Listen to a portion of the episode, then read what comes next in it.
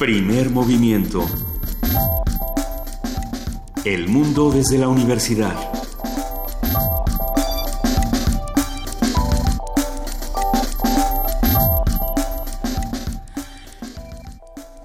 Siete de la mañana con siete minutos, ya estamos Juana Inés de esa y Luisa Iglesias en primer movimiento. ¿Cómo estás, Luisa? Buen día. Muy buenos días, Juana Inés. Pues aquí discutiendo una serie de noticias que han ocurrido en los últimos días. Estamos arrancando esta mañana a las siete con siete, como bien dices. Y sí, pues la presidenta de Corea del Sur, eh, Park Geun-hye, ya no es la presidenta de Corea del Sur, básicamente. No es el primer eh, mandatario electo, bueno, la, la, primera mandataria electa democráticamente a la cual sacan de, del poder en Corea del Sur. Habrá que platicarlo con más calma con, con nuestros compañeros especialistas en, en, ese en esa área del mundo pero pero bueno sí es eh, producto de todos estos eh, juicios que se le han que se le han seguido y todos estos cargos que se le han se le han fincado en contra bueno por asuntos de corrupción no porque favorecía porque una amiga suya favorecía a ciertas compañías, a Samsung particularmente.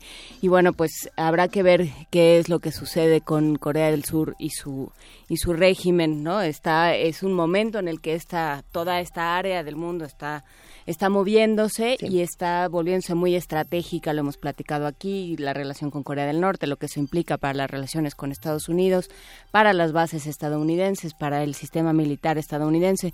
Todo ello lo iremos platicando, Luis. Y por lo pronto, bueno, esta mujer, Choi Sun-sil, está siendo juzgada por abuso de poder y fraude. Ella es la, la confidente, la asesora. La amiga, de, dicen en medios. La misteriosa amiga, sí. nadie sabe bien a bien qué era, ya hasta de bruja la catalogaron en algunos espacios. Habrá que seguir viendo quién es y quién ha sido Choi Sun-sil, eh, esta asesora de la expresidenta Park. Y hay 60 días para que se haga una nueva elección. ¿Qué va a pasar en estos 60 días?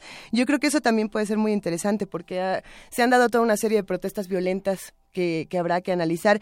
Eh, lo que pase a partir de, de, este momento, pues será algo que tendremos que estudiar aquí en primer movimiento, así como lo que ocurre en nuestro país. Como bien estábamos diciendo el día de ayer, Juana Inés, uh -huh. eh, han, se han dado una serie de marchas a partir del, del 8 de marzo. Desde el 8 de marzo que se festejó, o bueno, se conmemoró, porque no hay nada que festejar, el Día Internacional de las Mujeres, pues se han dado una serie de discusiones sobre violencia de género, sobre leyes que protegen a las mujeres de violación, que si se discuten, que si no se discuten, que si se toman eh, tribunas, pues también habrá que discutir qué está pasando con estos temas y cómo estamos viviendo los distintos tipos de feminismo y cómo estamos incluyendo o eh, sacando de la discusión a hombres y a mujeres.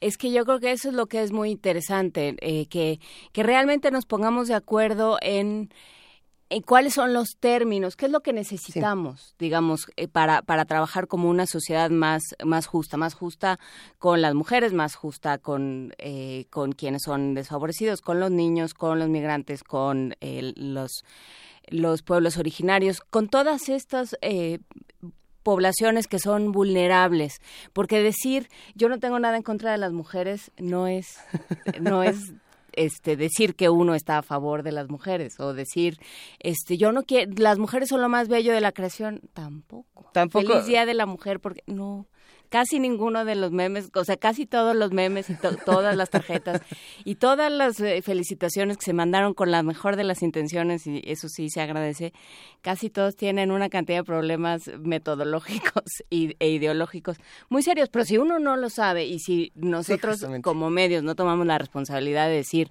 a ver, es que esto no es así, pues por esto. El, el, día de ayer justamente tuvimos una mesa aquí muy interesante, una nota donde hablábamos de la violencia de género y cómo se está viviendo desde las políticas públicas, si habían sido suficientes, si no eran suficientes. Y, y, el asunto es que si bien se han formado leyes para proteger a las víctimas de las distintas violencias en nuestro país, no están funcionando porque no se están eh, ejerciendo los mecanismos correctos. Y mientras no tengamos esos mecanismos, desde quizá algunos apuntan la educación, por ejemplo, vamos a seguir teniendo estas discusiones cada año y cada vez con menos personas en las marchas, ¿no? Entonces, habrá que ver cómo, cómo nos apuramos. Sí, desde el enojo, temas. desde el enojo no se consigue nada. Absolutamente yo nada. Yo creo que eso es una buena eso es un buen punto de partida. Pero bueno, buenos días a todo el mundo. Hoy vamos a tener un viernes un poco más relajado después de esta fragorosa semana. Eh, por cierto, yo me disculpo por mis por mi ausencia el día de ayer. Pero Ay, bueno, todos te mandaron muchos abrazos, hablamos de ti cuando hablamos de carnitas cocidas nos divertimos mucho. Hablamos de las carnes que entraban al agua hirviendo y entonces sabían muy sabroso. Cristina Barros te mandó un inmenso abrazo. Y luego me escribió muy preocupada para decir que había citado palito de pan y cuando, cuando en realidad quería decir, este no, cerebro de pan, palito de pan es otra cosa. Cerebro de pan, un libro, y cuando en realidad quería decir, quería, quería hablar del de cocinar, o al revés y estaba muy inquieta y quería saber qué hacía. Entonces, si usted se quedó con el libro Cerebro de Pan, era el de cocinar. Si usted se quedó con el libro de cocinar, era el de Cerebro de Pan. Ahorita vamos a publicar esta bonita fe de ratas de, de cortesía de Cristina Barros en nuestras, en nuestras redes sociales. Y le mandamos también un abrazo a Miguel Ángel Quemain, que el día de ayer estaba un poco ronco y bueno, hoy, hoy se queda a descansar la voz, pero el lunes ya va a estar de regreso, listo para seguir platicando, porque ayer, bueno, hasta de psicoanálisis, todo, todo eso se puso bueno, estuvo bastante divertido. O sea que ya, ya, veremos. Me puedo imaginar. Pero bueno, vamos a empezar aquí. Ya tenemos a una, ya tenemos guitarra en cabina. Está con nosotros Pablo, Pablo Espinosa, que es guitarrista, instrumentista de la Facultad de Música de la UNAM. Vamos a preguntarle por qué. Vamos a preguntarle por qué. Así que venga nuestra nota de arranque o no. Bueno, vámonos así, vámonos así. Eh, estábamos en la eh, estábamos en el teaser, Luisa. Este es el teaser apenas. Yo ya estaba tienes que dar la nota del día. Ah, yo, ya, estaba diciendo, ya, yo ya me quería ir. disculpe usted, hasta me vieron todos con cara de ah. y esta loca, ¿qué quiere hacer? No se preocupen, todavía tenemos muchas cosas que discutir. La nota del día, la nota nacional, el alza de precios. Vamos a hablar con el doctor David Lozano, integrante del Centro de Análisis Multidisciplinario de la Facultad de Economía de la UNAM, y con Luis Lozano Arredondo, él es coordinador del Centro de Análisis Multidisciplinario de la Facultad de Economía de la UNAM. En la nota internacional, el ataque a Raqqa por el ejército estadounidense, platicaremos con el doctor Adolfo Laborde qué pasa con, este, con estos movimientos, con estas guerras en otros países. Tienen, eh, utilizan, los gringos utilizan un término del cual me voy a acordar en, no ahorita, seguro no ahorita, pero pronto. Pero, lo recordaremos. Hablaremos con el doctor Alfonso Laborde, profesor de la Facultad de Ciencias Políticas y Sociales de la UNAM, especialista en temas de política internacional. Vamos a hablar también del curso La Cámara Oscura antes y después de la fotografía. Charlaremos con Fernando Osorio Alarcón, maestro en Ciencias y Artes de la Imagen, miembro del Subcomité de Tecnología del Programa Memoria del Mundo UNESCO, promotor del Programa de Educación para la Conservación del Patrimonio Fotográfico y Audiovisual. La poesía necesaria, pues, ya creo que ya me va a tocar a mí, ¿verdad? Yo creo que sí, pero como tú prefieras. Traigo un poemazo de Cavafis bien deprimente. Dice Frida que ese, que el deprimente es el que ella quiere. es que, Es que el otro día, mira, tú, tú no tienes por qué, ni la audiencia tampoco, pero un amigo tenía que ir a una boda y leer un poema. y entonces necesitaba un poema romántico. Bien contento. Y entonces yo lo único que encontraba eran puros poemas tristes, tristes. y entonces me costó mucho trabajo, sí, acabamos encontrándole, este, creo que hasta José Alfredo Jiménez entró en la discusión, pero, pero bueno, terminamos encontrándole algo, me parece de Luis Cernuda, ya no me acuerdo, y, pero yo me quedé con un arsenal de poemas tristes que vamos a ir soltando, van a ver porque queremos um, poesía de todos los colores y de todos los sabores. También queremos mesas del día, cómic y género. Cintia Bolio, monera que no cree en la superioridad del hombre, tampoco en la de la mujer a humanidad, autora de series como Pura Sebas, Álbum de Familia, Huesos y más, Madre, de Madre Feliz de Iván, es artista autodidacta y pionera en la caricatura política y cómic de alto contenido feminista y crítico. Ay, bueno, sí, pues además expuesto y publicado sobre en México, Estados Unidos, Latinoamérica, Europa y Asia. Nos va a dar mucho gusto gusto platicar con Cintia Bolio esta mañana para discutir cómo se habla del género a través de este medio audiovisual. Y un día vamos a publicar las semblanzas que nos mandan para, para presentarlos, porque son unas joyas retóricas que ni Santa Prisca. Concierto para dos guitarras. Vamos a hablar con el guitarrista Antonio López, que nos va a invitar. ustedes ya lo conocen, estuvo en nuestro aniversario. Es un, un gran guitarrista mexicano que ha acompañado a varios músicos como Yo-Yo Ma y va a estar en el concierto del 50 aniversario del Museo de Antropología e Historia este sábado. Vamos a platicar también con Toño López. Pues ahora sí, quédense con nosotros de 7 a 10 de la mañana aquí en Primer Movimiento en el 860 de AM, en el 96.1 de FM y en www.radiounam.unam.mx. Eh, ya, ya funciona nuestra plataforma de internet, entonces ahora sí ya pueden escucharnos a través de las diferentes aplicaciones. Y si me habían visto con cara de y esta porque ella se quiere ir a la, al arranque, que no sé qué. Sí, ya nos vamos. Es que Pablo Espinosa ya está aquí, entonces ahora sí vámonos. Viernes de música.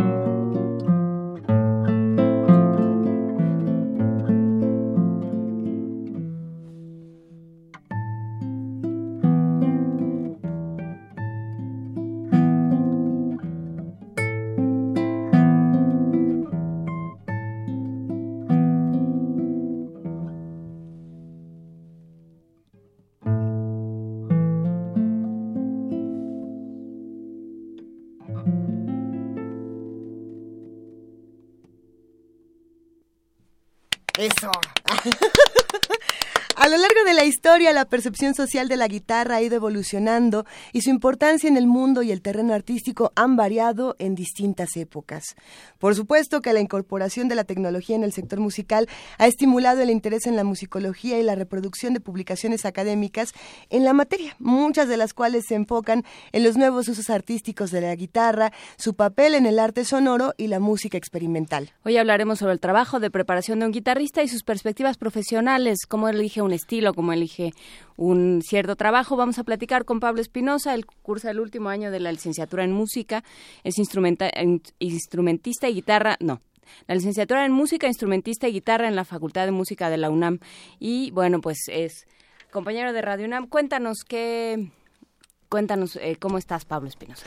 Hola, buen día, ¿cómo están? Muy bien, Yo estoy muy bien, muy contento eh, de estar aquí eh, compartiendo este espacio con toda la audiencia y pues con toda la comunidad. Cuéntanos, ¿en qué momento decidiste yo lo que quiero hacer en la vida es ser guitarrista? Uh, bueno, ya, hace algunos años, eh, pues recuerdo que en la infancia pues, tuve un regalo que fue mi primera guitarra y bueno, este tomaba clases particulares y así, pero no había tomado como la decisión hasta eh, años más tarde, ¿no? Cuando llega el momento en que tienes que decidir qué es lo que vas a hacer, ¿no? a, futuro y pues bueno, no había, no había otra, no había otra. Eh, lo que más me apasionaba pues era la música y, era algo que tenía que hacer, no, no me veía en algún otro lado, entonces siempre traté pues de hacerlo con mucha pasión y, entrega. Hemos tenido muchas mesas donde discutimos precisamente eh, por qué la guitarra, por qué sí, por qué no, con distintos guitarristas, o históricamente por qué es relevante eh, la guitarra. A, mí me llama muchísimo la atención pensar en la función social, si es que se puede decir que tenga alguna, que tienen los instrumentos como la guitarra, que reúnen a un grupo de personas alrededor que, que, conviven, que charlan, que ensayan, que también se pelean, que de pronto dicen, tócame esta, bueno, tócame esta otra. Eh, la guitarra tiene esa función que pocos instrumentos tienen, ¿no? Puede estar sola en cualquier parte y, y, genera un ambiente completamente distinto. ¿Cómo es esa función para ti? Pues bueno, principalmente yo creo que, eh, pues culturalmente, ¿no? Hemos heredado, ¿no? Eh, la tradición guitarrística, ¿no? Y, y bueno, en, me he dado cuenta que en México hay un movimiento fuerte de la guitarra. Es un instrumento que, que todo mundo que todo mundo tiene, que todo mundo acaricia, ¿no? Eh, y pues bueno, nosotros, nosotros que eh, estamos más cerca eh, íntimamente con ese instrumento tratamos de pues de llevar a un nivel más no la música para guitarra no pues hay sobre todo a mí lo que me llama la atención de la guitarra es, y, no sé qué opines tú, porque tú eres la víctima de este, de este fenómeno, es que es trashumante. O sea, tú vas a todos lados y te dicen, sí, pero trae la guitarra. Y entonces llegas a cualquier fiesta, reunión, 15 años, boda, bautizo, y te dicen, ¿cómo no trajiste la guitarra? Siempre. Porque a la, ¿ves? Porque a la mínima intimación la gente quiere que te arranques con página blanca o alguna de estas cosas. O algún bolero, ¿no? Que siempre es, es muy típico, ¿no? De, de la guitarra, ¿no? Y bueno, también que el, el movimiento romántico, ¿no? La era, esa época de oro, ¿no? La guitarra, ¿no? Siempre, los tríos, la música de los tríos en México. Sí, por supuesto, y te puedes ir todavía más para atrás y pensar en, en los tantísimos géneros, las tantísimas guitarras que existen, eh, con diferentes apropiaciones de, de, la región a la que pertenecen, con diferentes cuerdas, con diferentes eh, olores, con diferentes maderas. Eh, ¿cómo, ¿cómo, es tu guitarra y, con cuál te identificas? ¿Cuántas guitarras has, has disfrutado? ¿Cuál, es la buena? Pues bueno, esta, esta guitarra que tengo ahora eh, es una guitarra que es hecha artesanalmente, de paracho precisamente. Hay, hay un laudero este pues muy bueno que se llama Gabriel Hernández. Y bueno, él, él tiene fama de que ha ganado algunos concursos en las exposiciones de sus instrumentos y principalmente sus guitarras. Esta guitarra es, es, de una madera que se llama palo escrito y eh, pues también tiene acabados de ébano y bueno, de, todo esto influye en, en, el sonido, ¿no? Eh, bueno, las cuerdas también, ¿no? La maquinaria, eh, y bueno, obviamente el, quien la toca, ¿no? Eh, estas guitarras tienen como un, un lapso de vida y van dando como sonido. Entonces uno o sea, no suenan igual cuando son nuevas que cuando ya tienen. No, se, se dice, se dice en términos aquí coloquiales entre los guitarristas que va, que va dando, que va abriendo, que va abriendo. Y, y bueno, depende también del guitarrista, depende quién la toca también. Es, es, es algo muy, muy, muy íntimo, muy especial. Eh, eh. O sea, puede ser que tú le prestes a alguien tu guitarra y dices, conmigo no suena así. Sí. ¿Es así de así de cercana, así de cercano el vínculo? Sí, claro. Sí, no solo con la guitarra, creo que, cualquier instrumento, este... O sea, obviamente no va a ser igual, pero digamos, el, eh, ciertas texturas, ciertas tesituras no son las mismas. Claro, sí tiene mucho que ver también este, el clima, ¿no? También. eh, sí reaccionan las maderas al, siempre al clima. Regularmente cuando este, voy a algún lugar donde hace mucho frío o es un lugar también muy húmedo o cuando hace mucho calor también este cambia un poco tienes que estar como tocando este un buen rato para que se adapte ¿no? al, al ambiente, al, lugar. Y, por ejemplo, ¿qué, ¿qué piezas son las que tú prefieres? ¿Cuáles son eh, las que particularmente te llaman o te atraen? Pensando, por ejemplo, ¿qué escuchamos al principio? Que no, ah, con la emoción del momento ya nomás aplaudimos, nos arrancamos. ¿Qué escuchamos y, cuál, es, eh, cuál es tu repertorio, por ejemplo? Pues bueno, lo que, lo que interpreté eh, hace un momento fue una milonga que se llama La Milonga del Ángel de Astor Piazzolla. Sí. Y bueno, eh, precisamente ayer me estaba dando cuenta de que el 11 de marzo se celebra, bueno, es como el, el aniversario de, la muerte de Astor Piazzolla. Entonces tomé como la decisión de, de pues de tocar esta, esta, esta pequeña milonga que es como un derivado del tango y pues aprovechando esta, este, esta conmemoración. ¿Pero lo tuyo, lo tuyo es el tango? Eh, me gusta, me gusta mucho, sí. Eh, me gustan distintos estilos realmente. Me gusta la música contemporánea, la música del siglo XX. En un momento más igual voy a interpretar algo más eh, es de un compositor cubano que se llama Leo Brauer, que es este muy famoso, que ha aportado mucho al, a la, al repertorio guitarrístico. Pues de una vez, ¿no? De una buena. Okay.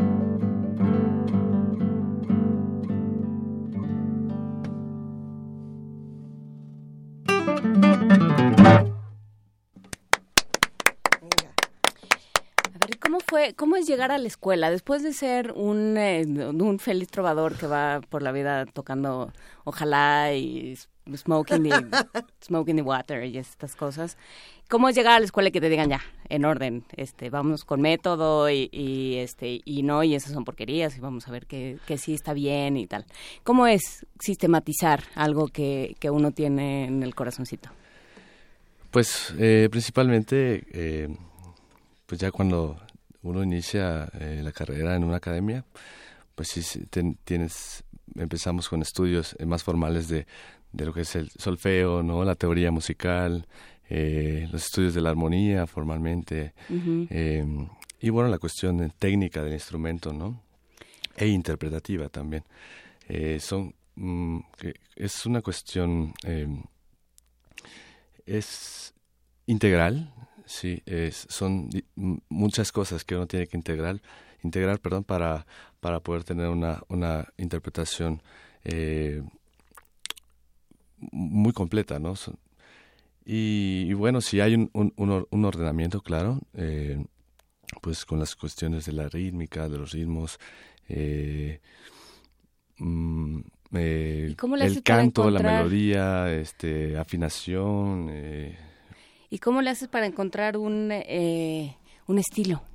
O sea, para decidir esto es a lo que yo me voy a dedicar, porque lo hablaba el otro día con un escritor y me decía, es que ya no sé qué hacer con mi próximo libro, ya no sé por dónde irme, no sé si seguir en la misma, eh, como en el mismo tono en el que estaba o cambiar o en personaje, no sé qué. Entonces, pues supongo que pasa algo similar con los músicos, ¿no? ¿Qué, qué voy a tocar?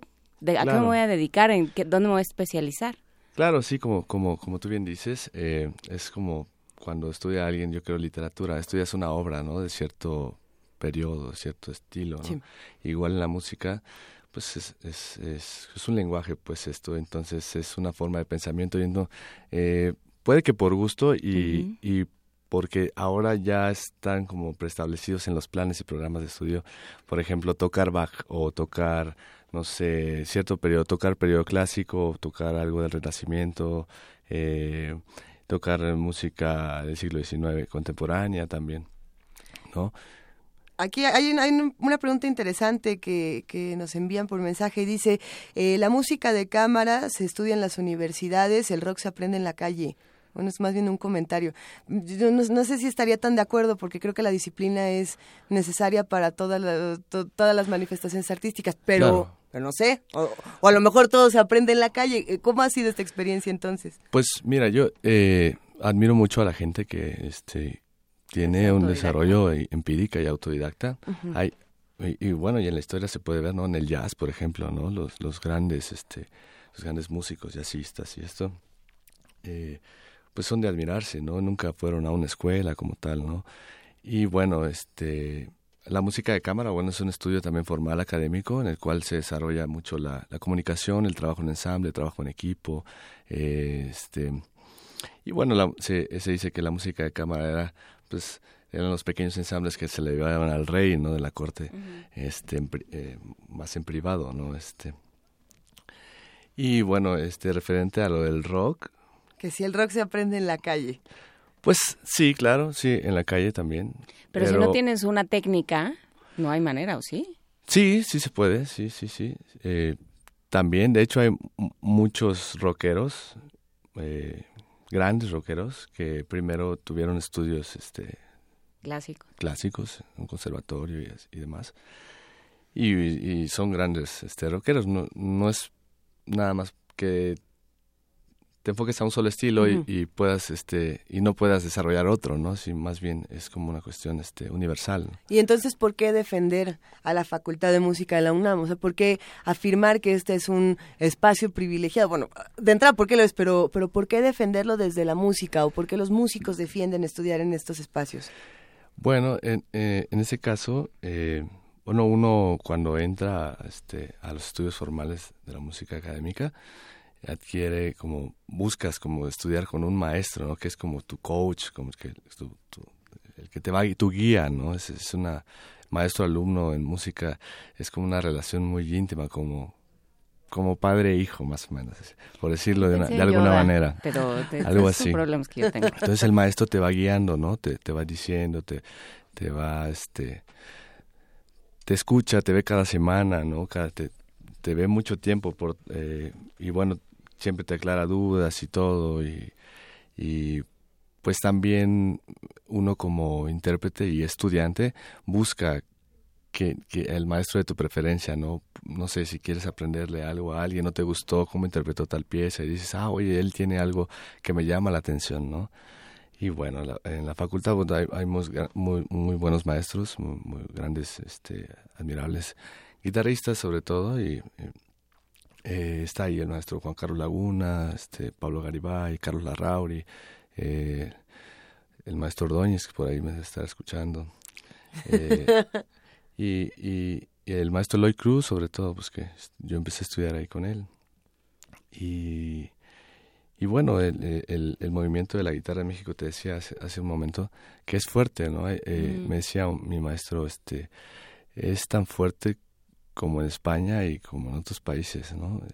Eh, y, y, bueno, es de, es, de, tradición. Sí, claro, por tradición. Por supuesto, pues algo que con lo que quieras cerrar esta entrevista, alguna melodía con la que quieras cerrar esta entrevista, Pablo Espinosa. Sí, voy a interpretar em, un pequeño estudio que me gusta mucho de Leo Browers. Es un estudio sencillo. Espero que les guste. Venga.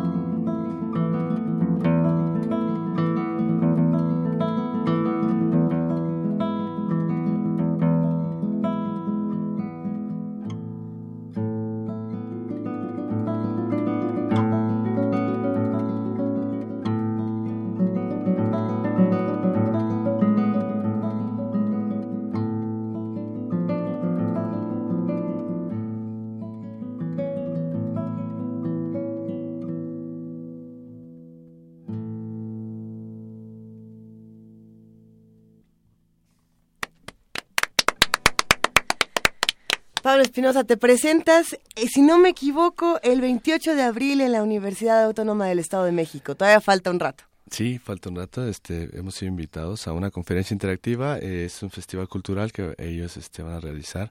Se llama Leer, si no me equivoco. Y bueno, estaremos ahí. Eh, pues ya, ya nos contarás, cuando se acerque el momento, eh, subiremos por supuesto toda la información a redes sociales y ya está el cartel de una buena para que todos nos preparemos y nos vayamos de excursión para allá contigo.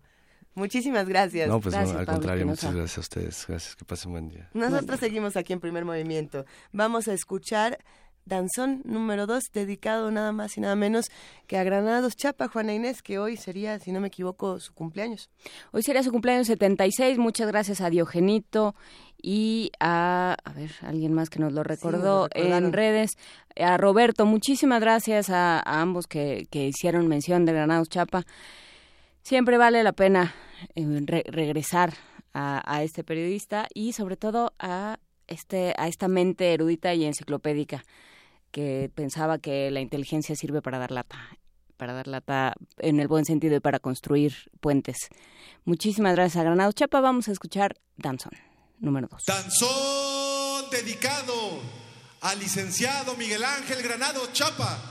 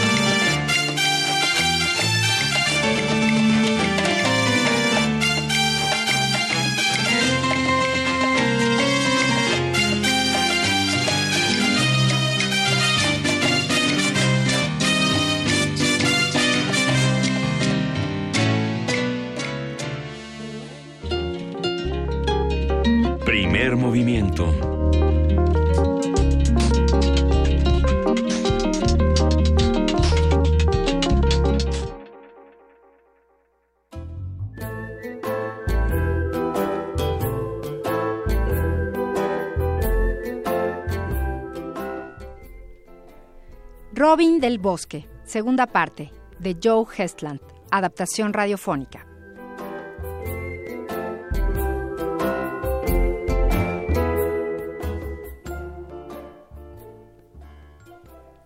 Robin se acercó a un grupo de muchachos que jugaban. Marcos estaba montado sobre la espalda de Max, Julio sobre la espalda de Oscar, y cada uno intentaba tumbar a su adversario. Un torneo, una justa entre nobles caballeros. Dadme una montura que yo entro en la lisa. Yo entendí que quería entrar a la pelea y le ofrecí mi espalda.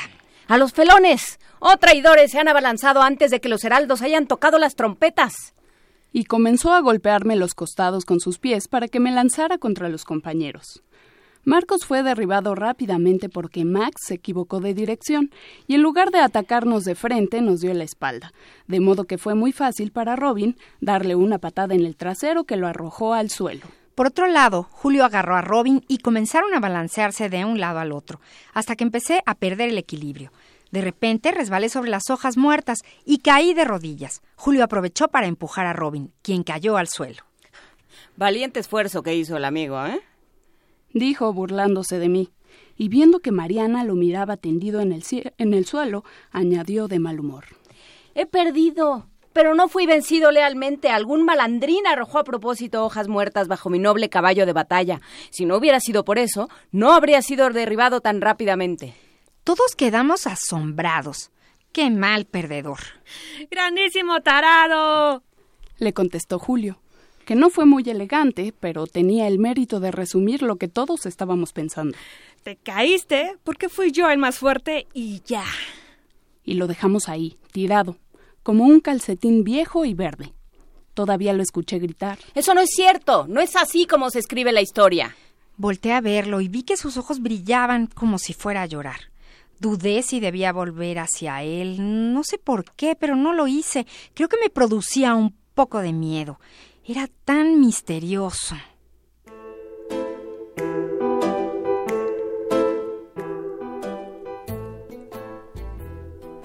El día siguiente nos reservaba otras sorpresas. Primero, Laurita trajo su maravillosa pluma fuente, de la que nos había hablado. La agitó frente a nuestras narices para que la admiráramos. Dentro había un barquito blanco que subía y bajaba lentamente como si navegara. ¡Uf! ¡Es preciosa! Casi tanto como la flecha de oro de Robin. Bueno, tan preciosa como la flecha de Robin.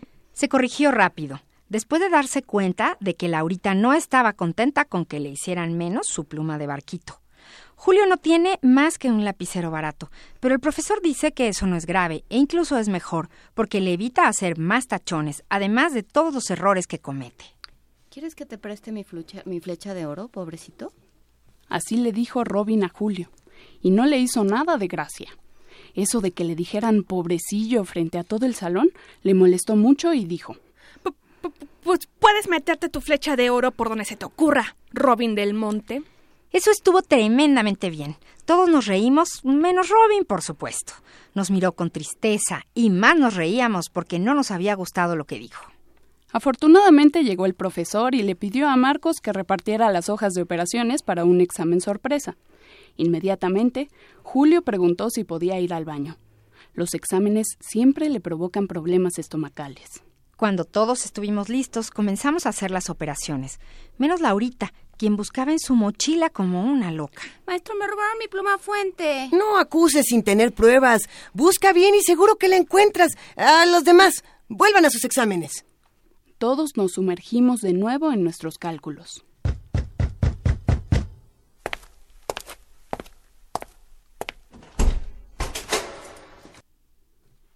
Era la señora Rodríguez, la directora, que llamaba al profesor Solano al pasillo para decirle algo. Él salió y rapidísimo nos copiamos los unos a los otros, pero con mucho cuidado. Todo iba muy bien cuando de repente, al buscar su goma, Julio sacó de su mochila la pluma de Laurita.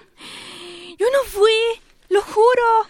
Todos estábamos muy sorprendidos. Sabíamos que Julio no era un ladrón, pero entonces, ¿quién había puesto la pluma de Laurita en el morral de Julio? Fui yo, exclamó orgullosamente Robin del Bosque. Les robo a los ricos para darles a los pobres.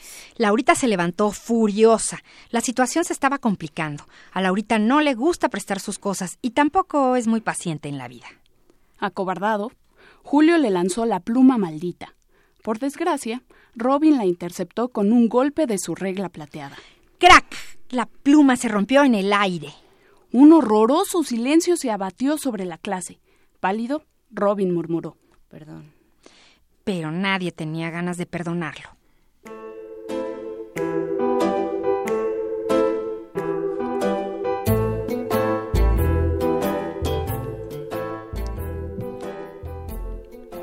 Cuando el profesor volvió al salón, se sorprendió mucho por el silencio de muerte que reinaba. Nos miró con aire misterioso, como si fuera el detective Columbo esperando encontrar entre nuestras mochilas el cadáver de un desconocido cortado en pedacitos. Pero nadie dijo nada. ¿Para qué molestar más al culpable si el mal ya estaba hecho? A las dos y media salimos de clase en fila. Con su carcaj a la espalda, Robin fue el último en salir. Cerró la puerta muy suavemente, como alguien que quisiera salir sin despertar a nadie. En las rejas del colegio, como todos los días, nos dijimos adiós y hasta mañana. Pero nadie le dijo nada a Robin del Bosque, porque nadie era su compañero. Además, curiosamente cuando cruzó la reja, desapareció como por encanto.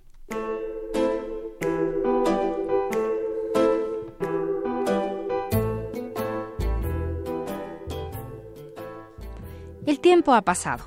Nunca volvimos a ver a Robin del Bosque. Incluso terminamos preguntándonos si había existido realmente, pero solamente hasta ayer. Ayer, el profesor encontró un paquete sobre su escritorio.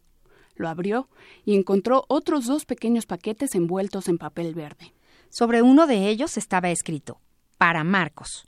Era una pluma con un autobús rojo de los que hay en Inglaterra que subía y bajaba dentro de él. En el otro paquete, dirigido a Julio, había otro estilógrafo en forma de flecha de oro, que todos reconocimos a primera vista. Julio no podía creerlo. Hizo que todos verificáramos que en el papel verde estaba escrito para Julio. Durante algunos segundos, la clase se sumió en un silencio extraordinario. Después se escuchó la voz de Max, que murmuraba soñadora. Aunque parezca imposible, ese era el verdadero Robin Hood.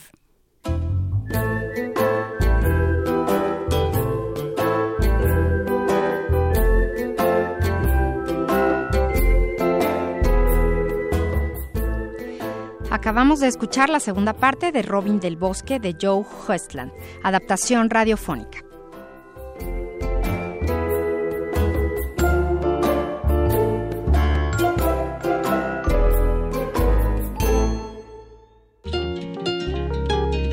Primer movimiento.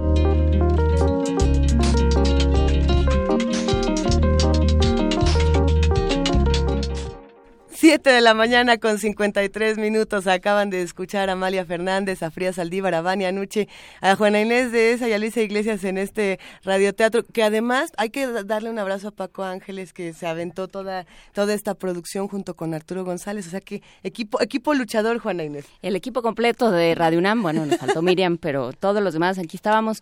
Abrazo, Miriam. Bueno, pues ojalá les haya gustado. Para los que preguntaban, claro, se nos olvidó decir también en el teaser que iba a haber radioteatro, la segunda parte de Robin del Bosque, pero lo vamos a subir, por supuesto, a nuestras, a nuestras redes y nuestro podcast para eh, ya nos dio las gracias Jorge Rueda porque Regina desde muy temprano había preguntado si no iba a haber eh, si, si, no iba a haber radioteatro, eh, no Regina, Eugenia, perdón. Ajá. Que si no, no íbamos a continuar con Robin del Bosque, pues ese fue el desenlace de Robin del Bosque. Este libro está publicado por Editorial Norma, Robin del Bosque de Joe Hostland. Ay, se antoja una tercera parte. Ahí Pues sí, pero termina. ya no hay. Ah, La hay que hacerla, hay que podemos inventarla. hacer nuestra fanfiction de Robin del Bosque todos.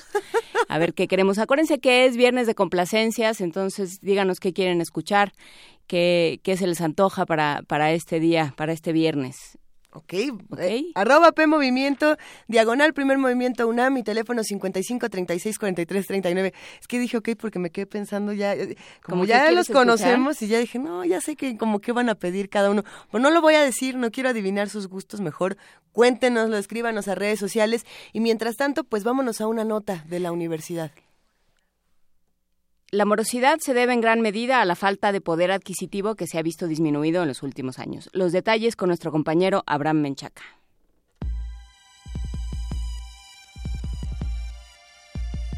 Durante el primer mes del año, el saldo de la cartera vencida entre los usuarios de préstamos al consumo llegó a 37 mil millones de pesos, cantidad que representó un incremento de 14.42% respecto del nivel registrado en el mismo mes de 2016 y la más alta desde 2014. El financiamiento de la banca al consumo incluye las tarjetas de crédito, los préstamos personales y garantizados por la nómina, así como para la compra de automóviles o de bienes de consumo duradero. Para el maestro Román Moreno Soto, académico de la Facultad de Estudios Superiores Aragón, la morosidad se debe en gran medida a la falta de poder adquisitivo que se ha visto disminuido en los últimos años. los efectos del incremento de los precios de los energéticos, los incrementos y también la volatilidad que hay en el tipo de cambio y otros factores sí están incidiendo en el nivel de consumo de las clases populares, es decir, de los hogares mexicanos. Y entonces, pues estamos en una situación riesgosa porque si la gente ve reducido su poder de consumo y aunado de ello le incrementan el precio de la mayor parte de, de los eh, bienes y servicios de la canasta básica, pues la gente tiene la, la posibilidad, comienza a tener problemas para poder pagar sus créditos y eso se ve reflejado en un incremento de la morosidad y por supuesto en un valor mucho más alto de la cartera de la cartera vencida de créditos al consumo. El investigador refirió que se debe poner especial atención a este tipo de problemáticas. porque desde el punto de vista financiero estamos observando un riesgo bastante amplio en cuanto a que si la gente no tiene disposición de recursos para hacer sus consumos y que eso se ve reflejado en que no tiene recursos suficientes para poder pagar sus financiamientos y que esto por otra parte está generando que haya un incremento de las ganancias de los bancos, es de que tenemos un problema que hay que ponerle atención y debemos de plantear soluciones que sean eh, de alguna manera significativas para revertir este proceso. La Comisión Nacional Bancaria y de Valores informó que el conjunto de bancos que operan en el país obtuvo en enero utilidades por 14 mil millones de pesos, cifra 80.9% superior a la del mismo mes de 2016. Para Radio UNAM, Abraham Menchaca. Primer movimiento.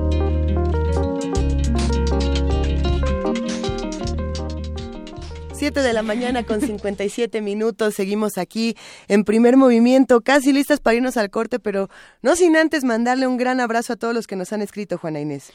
Por supuesto, Martelena Valencia, Diana Elguera, Sandra Luz, eh, los que preguntan por Benito Taibo, pues Benito Taibo viene cuando, cuando no tiene mucha fila en la ventanilla. ¿Qué les, va, qué les podemos decir?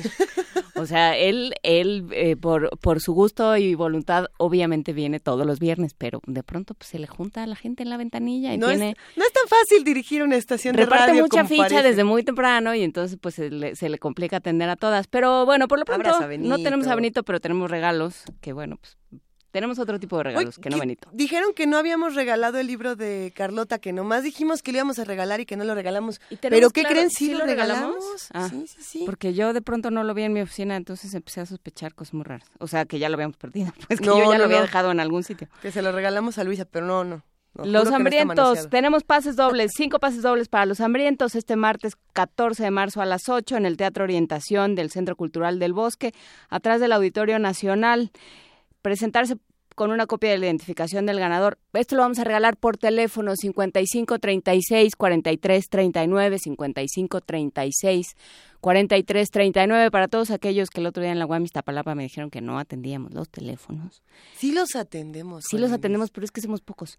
Pero a ver, los Hambrientos, martes 14 a las 8 en el Teatro Orientación del Centro Cultural del Bosque, atrás del auditorio, con una copia de identificación 55 36 43 39, dirigido por David Salmon. ¿Y ya con eso? Y ya con eso. Con eso. Vamos a una pausa, querida Juana Inés de esa, y regresamos aquí a Primer Movimiento para seguir haciendo comunidad.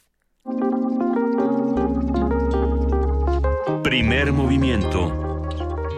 Hacemos comunidad.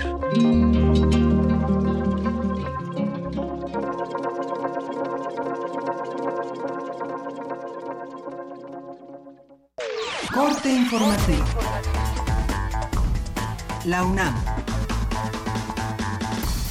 Luis Eduardo Servín Carcidueñas, académico de la ENES Morelia de la UNAM, fue nombrado joven embajador de la Asociación Americana de Microbiología. El universitario analiza la diversidad de microorganismos extremófilos que habitan en ambientes termales del eje volcánico transversal de México. Con más de 6.600 egresados, el modelo de educación a distancia para el bachillerato de la UNAM cumplió 10 años. Nacional. La Procuraduría General de la República presentó una acción de inconstitucionalidad para que la Suprema Corte invalide 39 aspectos de la Constitución de la Ciudad de México, pues estima que altera el sistema constitucional y convencional al que se encuentran sujetos en el Estado mexicano. La Sala Superior del Tribunal Electoral del Poder Judicial de la Federación revocó el acuerdo por el que el Instituto Nacional Electoral redujo 10% las percepciones de los consejeros electorales, debido a que carece de atribuciones para reducir el salario de los funcionarios. El presidente del Senado, Pablo Escudero, afirmó que Miguel Barbosa continúa siendo el coordinador de la bancada del PRD. El coordinador en estos momentos es el senador Barbosa, a reserva de que la mesa directiva de manera colegiada tome una decisión. Marcos Bucio, cónsul general de México en El Paso, Texas, señaló que de enero a la fecha se emitieron 2.500 pasaportes, lo que representó un incremento de 800 solicitudes respecto al mismo mes de 2016. Economía y finanzas. La inflación en febrero se ubicó en 4.86%, con lo que se registra un sexto mes consecutivo al alza, informó el Instituto Nacional de Estadística y Geografía. Es la más alta en siete años. Alfonso Navarrete Prida, secretario del Trabajo, anunció un programa para los connacionales que sean deportados de Estados Unidos. La Secretaría del Trabajo en breve les anunciará formalmente el inicio de un programa en donde en algunos eh, estados de la Unión Americana específicos le vamos a ofrecer bolsas de trabajo a nuestros mexicanos para que regresen a México de mano de obra calificada en corredores industriales donde lo que nos está faltando es esa mano de obra. Internacional. El líder de la mayoría republicana en el Senado de Estados Unidos, Mitch McConnell, señaló que no cree que México pague el muro que el presidente Donald Trump quiere construir en la frontera. Consideró que levantar el muro no garantiza mejor seguridad interna. Países del continente americano adoptaron un plan de acción para la reducción de riesgo de desastres. Habla Ricardo Mena, jefe para las Américas de la Oficina de las Naciones Unidas para esta temática. Primero, mejorar el conocimiento sobre el riesgo, el riesgo en todas sus dimensiones, de vulnerabilidad, de exposición y de capacidades. Segundo, fortalecer la gobernanza para la gestión del riesgo de desastres, para hacerla más efectiva. Tercero, tiene que ver con el fortalecimiento de la resiliencia y mayor inversión para la resiliencia. Y finalmente, la cuarta tiene que ver con medidas que permitan reconstruir de mejor manera cuando ocurren los desastres. La Organización de las Naciones Unidas anunció una nueva estrategia para erradicar los abusos sexuales por parte de su personal. Habla Antonio Guterres, secretario general del organismo internacional. Primero, da prioridad a los derechos y la dignidad de las víctimas. Segundo, se enfoca en acabar con la impunidad de los culpables de crímenes de abusos. Tercero, recurre a la sabiduría y guía de quienes han sido afectados, de la sociedad civil, de las comunidades locales y de otros actores para reforzar y mejorar nuestros esfuerzos. Cuarto y último, busca concienciar y compartir las mejores prácticas para poner fin a ese flagelo.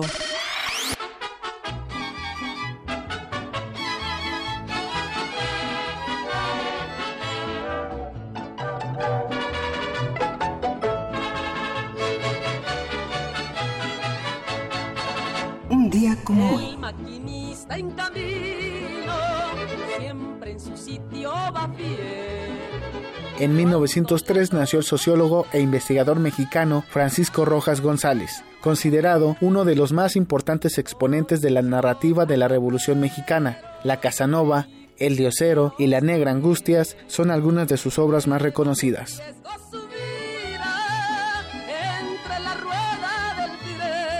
Yo soy rielera, Hasta aquí el corte, en una hora más información. Siempre me dice cuando se va, adiós mi rielera, ya se va tu Escuchas XEUN. Radio UNAM.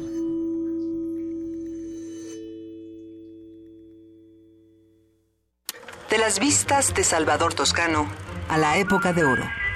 Del celular a la era digital. Filmoteca UNAM. Sala de exposiciones, acervo y restauración, cine en línea, talleres, hemeroteca. Circuito Mario de la Cueva, frente a la Facultad de Ciencias Políticas y Sociales. Entra a www.filmoteca.unam.mx. En Facebook y Twitter somos Filmoteca UNAM. Ahí encontrarás la oferta visual que tenemos para ti. Filmoteca UNAM. En 1976, la inconformidad se volvió estridencia. La rebeldía, un lenguaje de protesta. Llega a México la exposición Punk, sus rastros en el arte contemporáneo. Más de 40 artistas nacionales e internacionales exponen alrededor de la influencia de este movimiento en el arte contemporáneo. Museo Universitario del Chopo. Hasta el 26 de marzo. Más información en www.chopo.unam.mx. En una habitación de Chester Square, Londres, Mary Shelley pasa sus últimas horas de vida enfrentándose al tiempo, su imaginación y el monstruo que ha creado. Radio UNAM te invita a conocer el destino del corazón incombustible de Percival Shelley en Helado Yaces Corazón de Eduardo Ruiz Aviñón. Todos los jueves de marzo, 20 horas, en la sala Julián Carrillo de Radio UNAM, Adolfo Prieto 133, Colonia del Valle. Recuerda que la entrada es libre. Las pesadillas están dentro de nosotros. Radio UNAM. Siempre hemos tenido que luchar. Dejamos nuestra huella en la historia. Y he aquí todo lo que hemos logrado. Le dimos voto a nuestra voz, y eso es nuestro derecho. Rompemos los estereotipos. Conquistamos la cima del mundo. Tenemos las herramientas para alcanzar nuestros sueños. El protocolo para atender la violencia política contra las mujeres defiende nuestros derechos políticos, nuestro derecho a hacer historia. Instituto Nacional Electoral, INE. Mi mejor anzuelo es la seducción.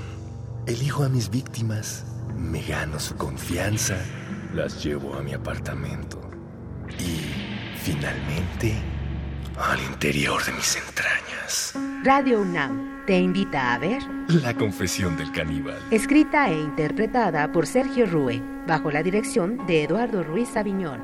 Todos los lunes de marzo a las 8 de la noche en la sala Julián Carrillo de Radio UNAM. La entrada es libre. Radio UNAM. El siglo XVI, conocido como Cinquecento, es un heredero del humanismo que funda la estética de lo extraordinario y nunca es menos clásico que cuando piensa que es clásico. Te invitamos a participar en Invocación del Último Renacimiento, el Renacimiento Insólito. Curso a cargo de Otto Cázares, vasto recorrido por el manierismo italiano y el Renacimiento francés. Todos los sábados de marzo, de las 11 a las 14 horas. Adolfo Prieto, 133, Colonia del Valle, cerca del Metrobús Amores. Mayores informes al 56 23 32 72 y 73. Radio UNAM. Conoce los relatos de las personas que resisten y reconstruyen la paz. Resiliente. Resiliente. Resiliente. Las voces y miradas de quienes buscan alternativas ante la violencia y la adversidad. Los domingos a las 3 de la tarde por el 96.1 de FM. Radio UNAM. Búscanos en redes sociales, en Facebook como Primer Movimiento UNAM y en Twitter como P Movimiento o escríbenos un correo a primermovimientounam@gmail.com. Hagamos comunidad. Las 8 de la mañana con 9 minutos. Esta es la segunda hora de primer movimiento con Juana Inés de Esa y Luisa Iglesias. Y aquí estamos todavía platicando de cosas que nos ofrece la universidad. Precisamente estábamos platicando fuera del aire, Juana Inés, de todas estas notas que nos envían nuestros compañeros de Radio UNAM. Esta, esta que tenemos por acá resulta interesante. El cáncer de próstata es la segunda causa de muerte en nuestro país, superó al cáncer de mama. Nuestra compañera Virginia Sánchez amplía la información. El cáncer de próstata superó al cáncer de mama en cifras de mortandad. Ahora es la segunda causa de muerte en nuestro país, con casi 5.000 personas mayores de 65 años que fallecen anualmente por esta enfermedad. Sin embargo, una detección oportuna, rápida, precisa y en etapas tempranas puede curar el padecimiento en el 100% de los casos. Así lo señaló el doctor Carlos Diver, académico de la Facultad de Medicina de la UNAM, quien nos comparte algunos de los síntomas que alertan sobre la posible presencia de esta enfermedad. La hipertrofia prostática o crecimiento benigno de la próstata debe de verificarse anualmente en los hombres después de los 50 años de edad a través ya sea primero de un cuestionario que indique síntomas de ese crecimiento prostático como puede ser el chorro delgado, si se mojan los pantalones y aumentó la frecuencia con la cual van al baño a orinar, la intermitencia que es que el chorro salga y posteriormente se frene, la urgencia que tiene la persona de estar acudiendo al baño, el esfuerzo que se tiene que hacer cuando uno va a orinar para que acabe de vaciarse la vejiga y si se levanta uno en la noche al baño. Diver explica cómo es el procedimiento que se lleva a cabo para la detección de este padecimiento. Si existe cualquiera de estos síntomas o algunos de ellos, que se pueden tener desde uno hasta más factores de riesgo, entonces se debe de proceder a hacer un examen médico checando el tamaño de la próstata mediante el tacto rectal. El tacto rectal va a permitir conocer si esa próstata qué volumen tiene aproximadamente y la dureza de la próstata. Cuando no existen enduraciones de la misma, podemos suponer que exclusivamente se trata de un crecimiento. Si tenemos un endurecimiento de alguna de las zonas, nos hará pensar que puede haber algo más. Y entonces se puede llegar a realizar el antígeno prostático específico como una prueba de laboratorio que nos ayudará a identificar si ese crecimiento que tocamos puede o no corresponder a un cáncer. Es importante que toda la población masculina se realice una revisión física oportuna, que aunque incómoda, permitirá descartar el mal o bien detectarlo a tiempo. Para Radio UNAM, Virginia Sánchez.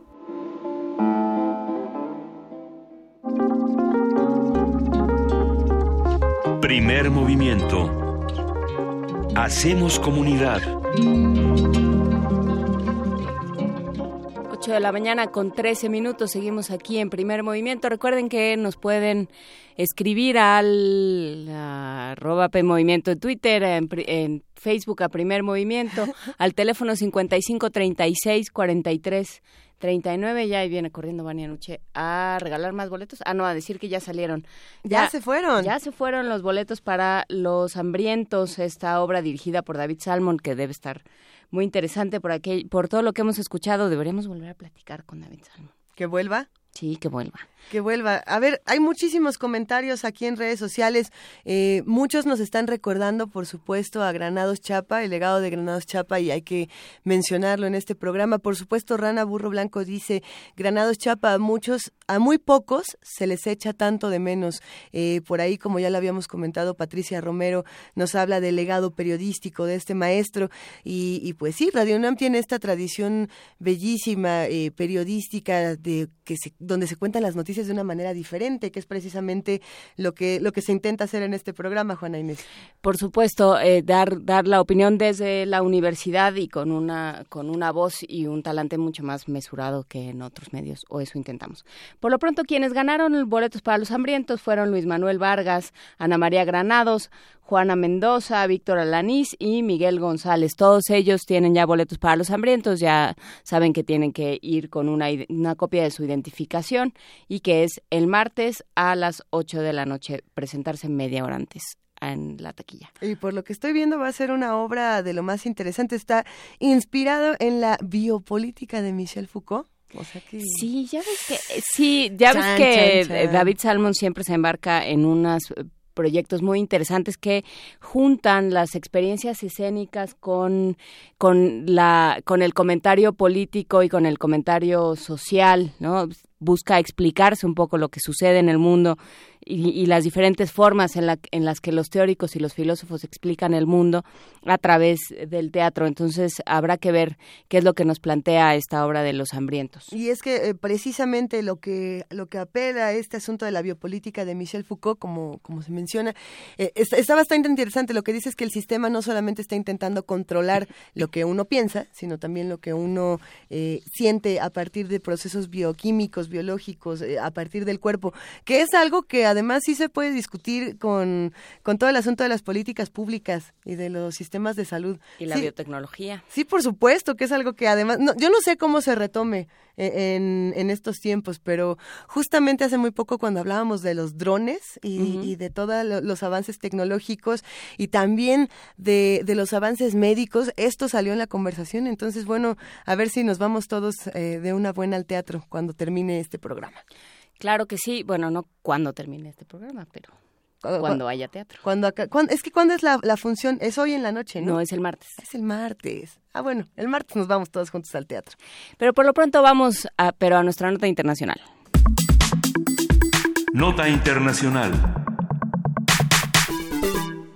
Una unidad de artillería de aproximadamente 400 soldados de las Fuerzas Armadas estadounidenses fue enviada a Siria para acelerar los esfuerzos para derrotar al Estado Islámico, a Daesh, en Raqqa, la autodenominada capital de facto del grupo yihadista. De acuerdo con el coronel John Dorian, portavoz de la Fuerza Aérea de Estados Unidos, los soldados estadounidenses adicionales trabajarán en conjunto con las fuerzas democráticas sirias y la coalición árabe siria, pero solo desempeñarán funciones de asesoramiento a las milicias rebeldes. A ver qué. Qué, qué, qué quiere decir esto de función de asesoría, ¿Qué, ¿a qué se refiere? El nuevo contingente está integrado por, por Marines, por estos eh, soldados estadounidenses situados sobre todo en los alrededores de Raqqa, y por Rangers, otro tipo de soldados del. Ejército de Tierra, ubicados en la ciudad de Manbij, donde, de donde fue expulsado el Estado Islámico el año pasado. Vamos a analizar esta nota, sus implicaciones y lecturas geopolíticas con el doctor Adolfo Laborde, profesor de la Facultad de Ciencias Políticas y Sociales de la UNAM, especialista en temas de política internacional, cooperación internacional, relaciones económicas internacionales y demás. Doctor Adolfo Laborde, muy buenos días, gracias por tomarnos la llamada. No, muy buenos días a ustedes, qué gusto escucharla. ¿Qué, qué es lo que está pasando en este momento en Raqqa y cómo se puede leer este, este asunto?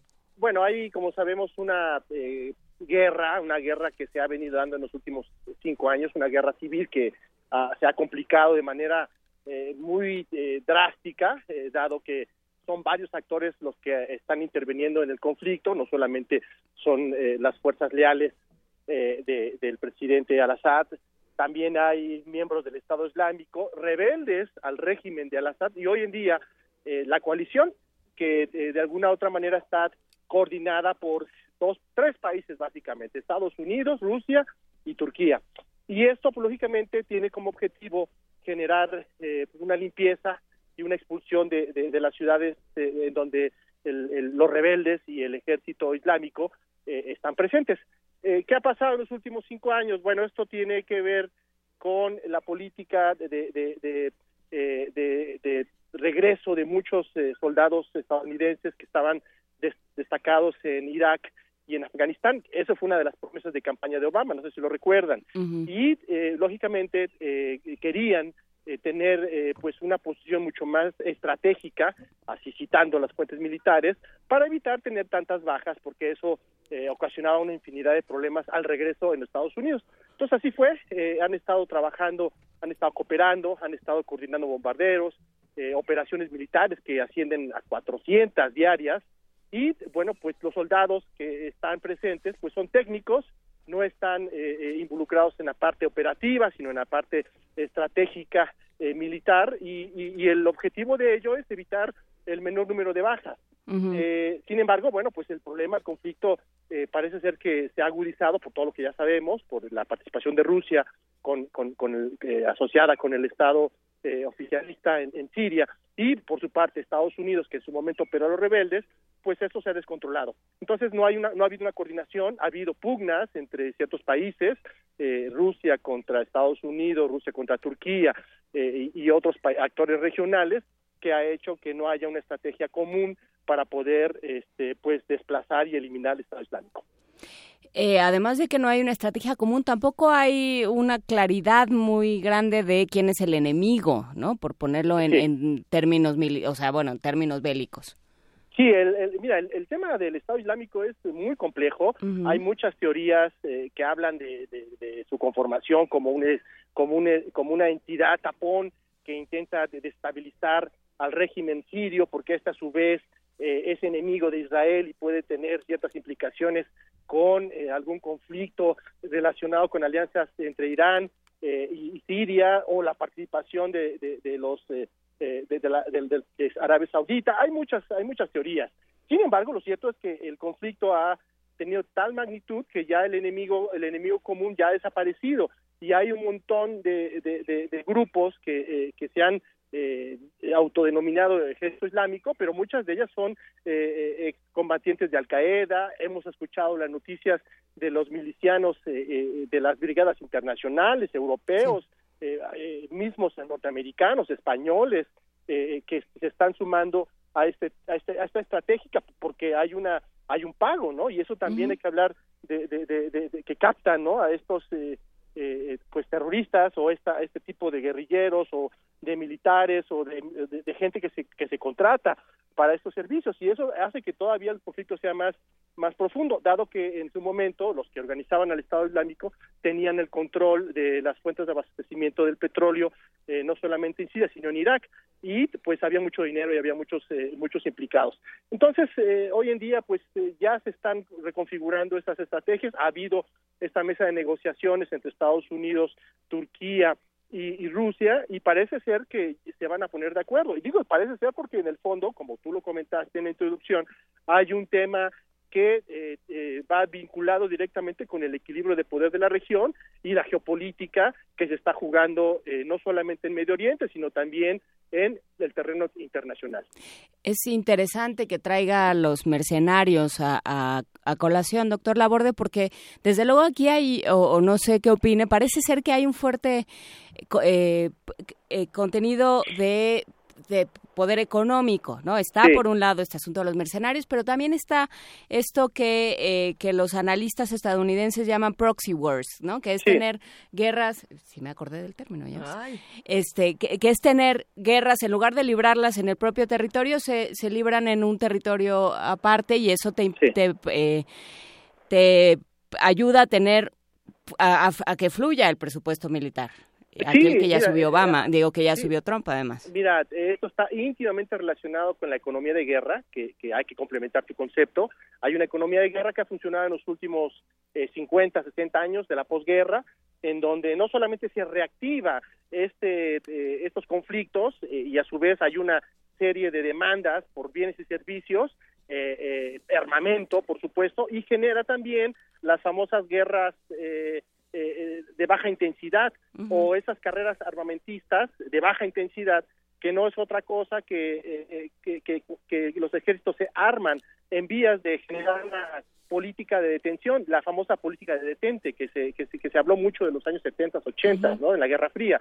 Entonces eso no ha terminado y el objetivo final, desde una perspectiva cruda, no, no, no estoy diciendo que así debe de ser, pues genera un gran crecimiento económico, genera una gran participación de los ejércitos mundiales y, por supuesto, un gran negocio de las armas.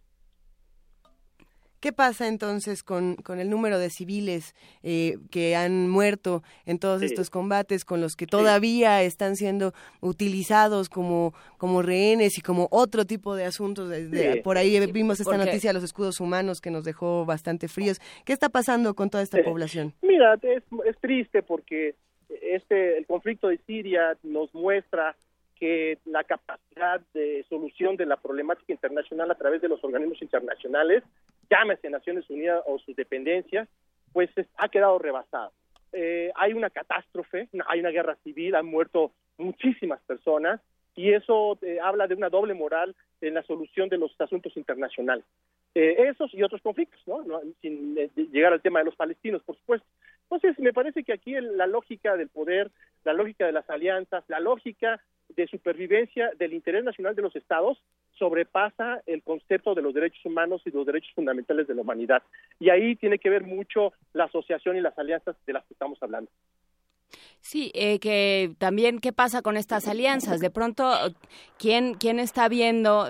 Por supuesto que la ONU está rebasada, ACNUR, todas estas eh, organizaciones cuya labor tendría que ser que esto no sucediera, ya están totalmente rebasadas. ¿Qué pasa? Y, y de alguna manera el mundo se había configurado en una tensión entre con una tensión entre Rusia y Estados Unidos que permitía eh, proteger a unos de otros porque bueno, al que al que atacaba uno protegía el otro. ¿Qué pasa cuando ya esto no es así? No, hay una multiplicidad de factores que entran al juego, eh, hay muchos intereses, se mezclan los intereses y es por eso que es, eh, es muy complicado entender esta, estos fenómenos eh, internacionales o regionales porque los actores ya no son los mismos.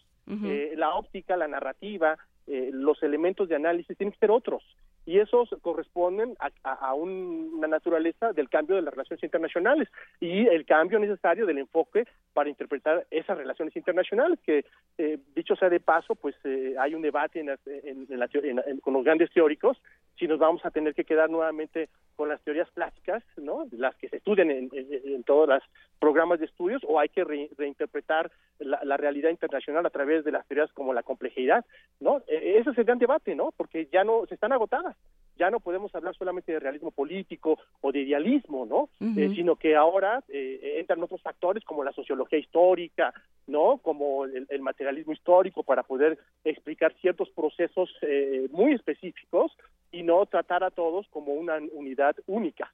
Y sobre todo una teoría basada en, en el asunto económico, ¿no? ¿Qué pasa cuando además tienes un secretario de Estado? Que eh, como Tillerson que viene de la que viene de un eh, de un emporio económico. Claro.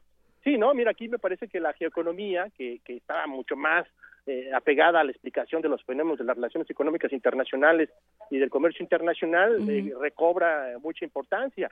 Y es un tema que desafortunadamente a, algunos especialistas en el área dejaron a un lado por no quererse meter, meter en el análisis eh, multisectorial de los conflictos, ¿no? Se dejó a un lado el tema energético, se dejó a un lado el tema de los negocios internacionales, los, las élites internacionales, y bueno, pues hoy, hoy más que nunca es necesario entender cómo funcionan estas élites y cómo estas élites pueden llegar al poder. Y eso es lo que estamos viendo con esta política exterior disruptiva de los Estados Unidos, que rompe con toda tradición y que rompe con toda eh, eh, con todo protocolo del que estábamos acostumbrados. Por eso es muy complicado entender eh, esta política exterior y enfrentarla. Y precisamente hablando de todos los agentes que están participando en un conflicto como este, ¿qué pasa, por ejemplo, con Turquía o con Rusia y cómo se relacionan con este asunto? Bueno, Turquía tiene su propia dinámica, también hay un problema muy importante, el interés nacional de, de, Turquía es eh, mantener la integridad y evitar a toda costa que este movimiento del, del, del Turquistán, del partido de los del Turquistán, logre debilitar eh, este grupo eh, muy amplio, son muchos, mucha gente que pertenece a esta etnia, eh, eh, eh, no solamente se encuentra o, vio eh, vulnerada la, la, integridad nacional de, Turquía, sino de Irak. Hay que acordarnos las matanzas de Saddam Hussein. Entonces, eso es otro elemento que, que le preocupa a Turquía y si lo aunamos con la posibilidad, no digo que sea algo que pueda suceder, pero ahí están los conflictos de que se complique ello con la, la, existencia del Estado Islámico y, y, la violencia en el país, ¿no? Eso puede desequilibrar un régimen que de por sí tiene muchos problemas, ¿no? Ya hay que recordar lo que ha pasado en los últimos años. Y en el tema de Rusia, otro ejemplo en donde Rusia no quiere dejar eh, de pisar la región a través del apoyo eh, incondicional con el régimen de, eh, de Al-Assad. Eh, entonces eso lógicamente le da entrada a participar eh, en, un elemento importante que es el control de los precios, el control de las rutas de los hidrocarburos y pues hay que recordar también que Rusia es un gran productor de hidrocarburos. Entonces el aspecto económico no puede estar eh, a un lado y analizar solamente la, la, la, lógica del poder a través del poderío militar como lo conocimos en la, en la Guerra Fría.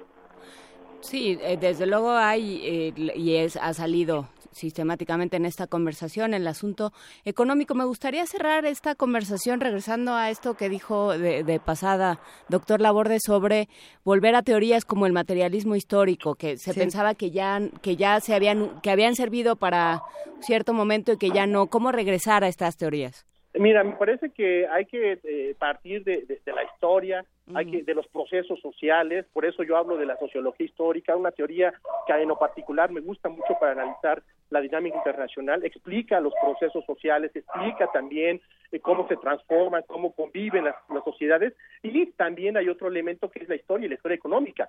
Eh, eh, y el materialismo histórico precisamente utiliza este tipo de análisis o elementos de análisis para darle otra explicación a, las, a, las, a, los cambios de la agenda internacional o a los cambios de la sociedad que a su vez estas conviven a través de las naciones y los estados.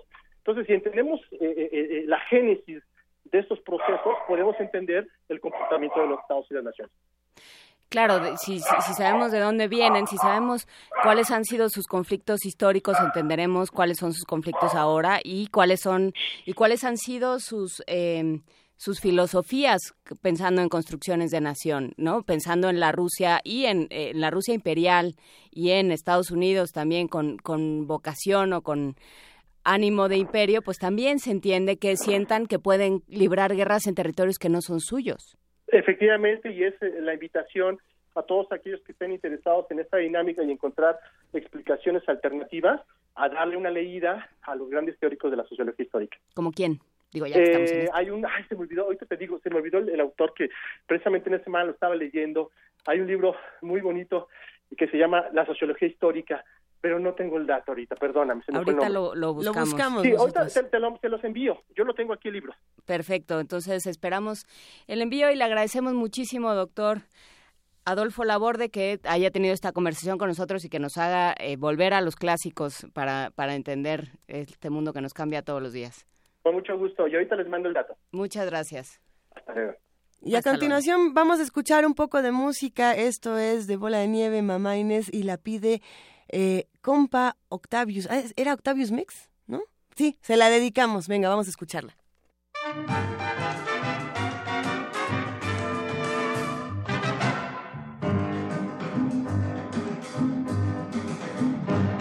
Aquí estamos todos los negros que venimos a rogar que nos concedan permiso para cantar y bailar. Ay, ay, mamá Inés, ay, mamá Inés, todos los negros tomamos café.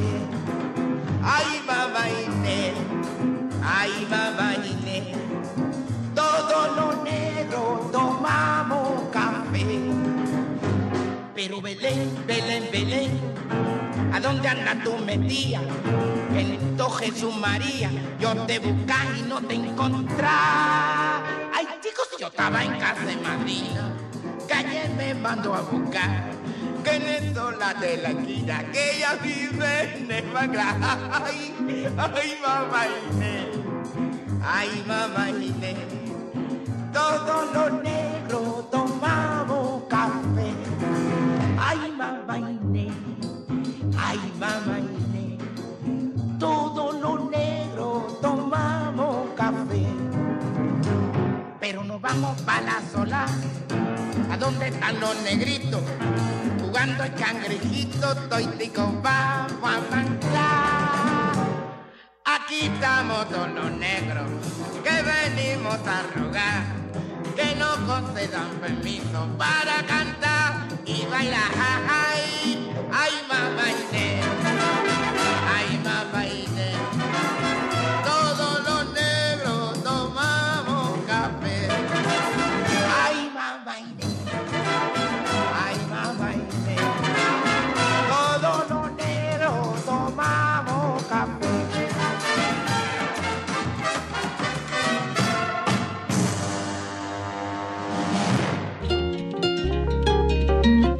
Movimiento.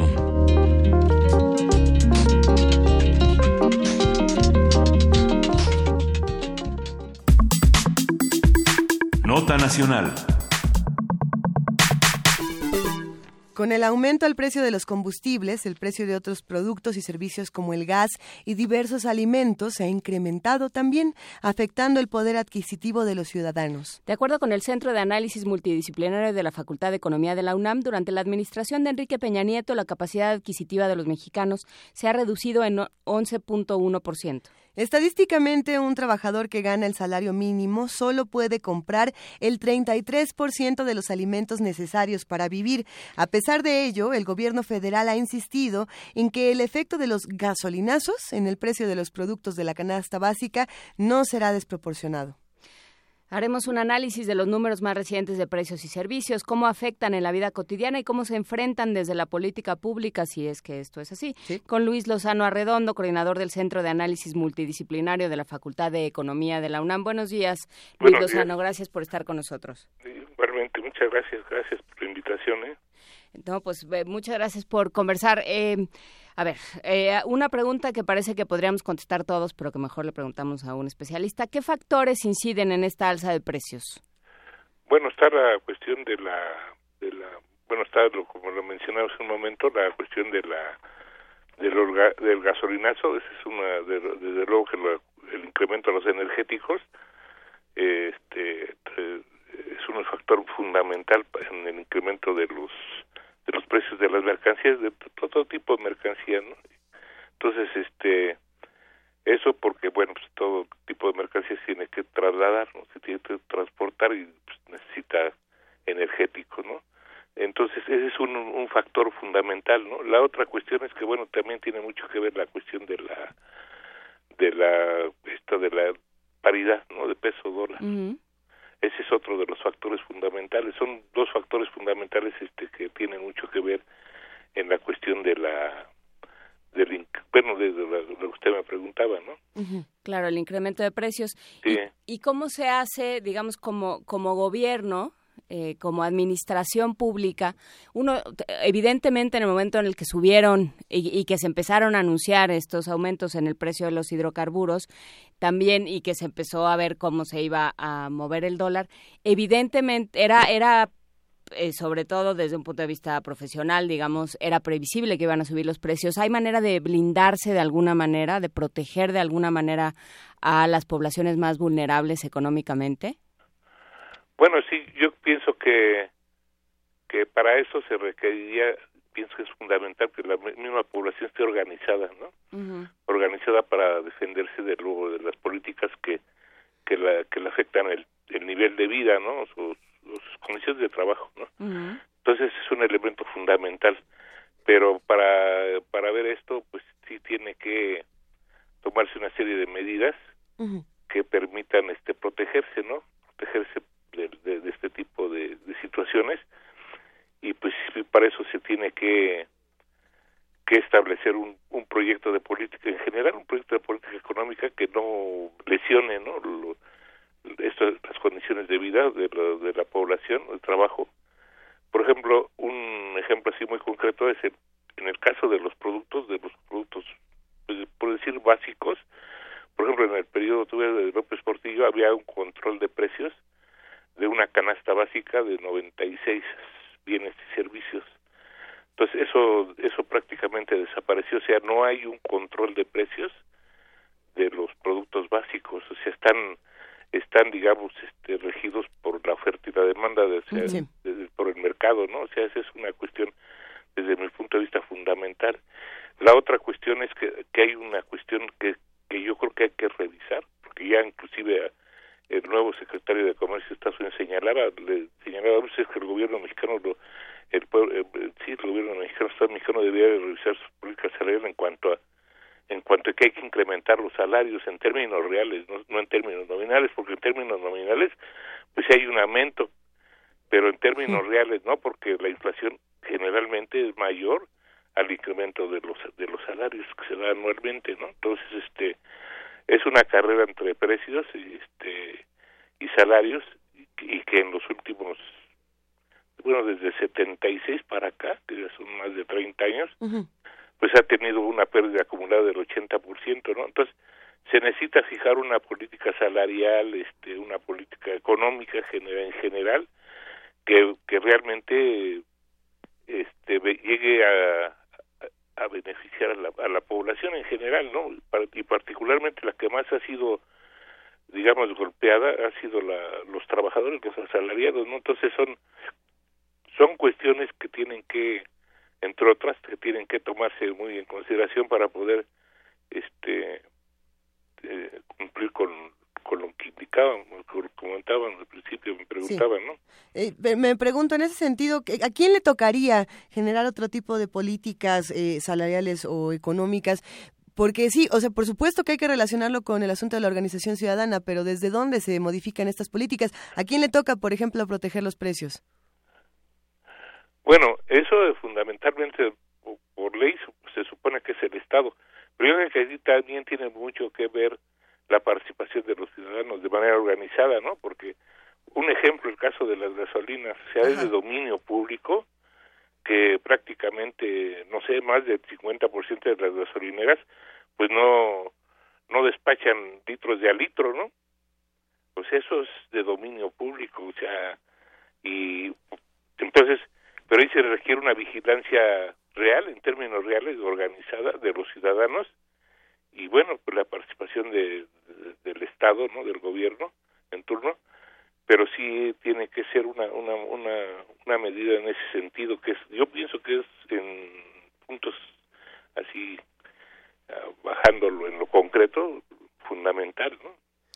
Ay, a ver, eh, es que cuando dijo control de precios y este tipo de cosas, pienso también en el caso de la gasolina. La gasolina estuvo, el, el precio, a ver, eh, corríjame porque porque la economía luego se me complica. Pero según yo, la, el precio de la gasolina estuvo tuvo un tope durante muchos años. Sí. Y entonces luego nos dijeron, no, pues ya lo tenemos que echar a volar porque durante mucho tiempo este, estuvimos subsidiándolo y esto fue una tragedia que hubieran hecho ustedes, bla, bla, bla. Entonces, ¿qué pasa si hacen lo mismo con el jitomate? O sea, ¿qué pasa si aplicas este mismo sistema al jitomate o a las tortillas o a los, a, a los alimentos que se encuentran en la canasta básica?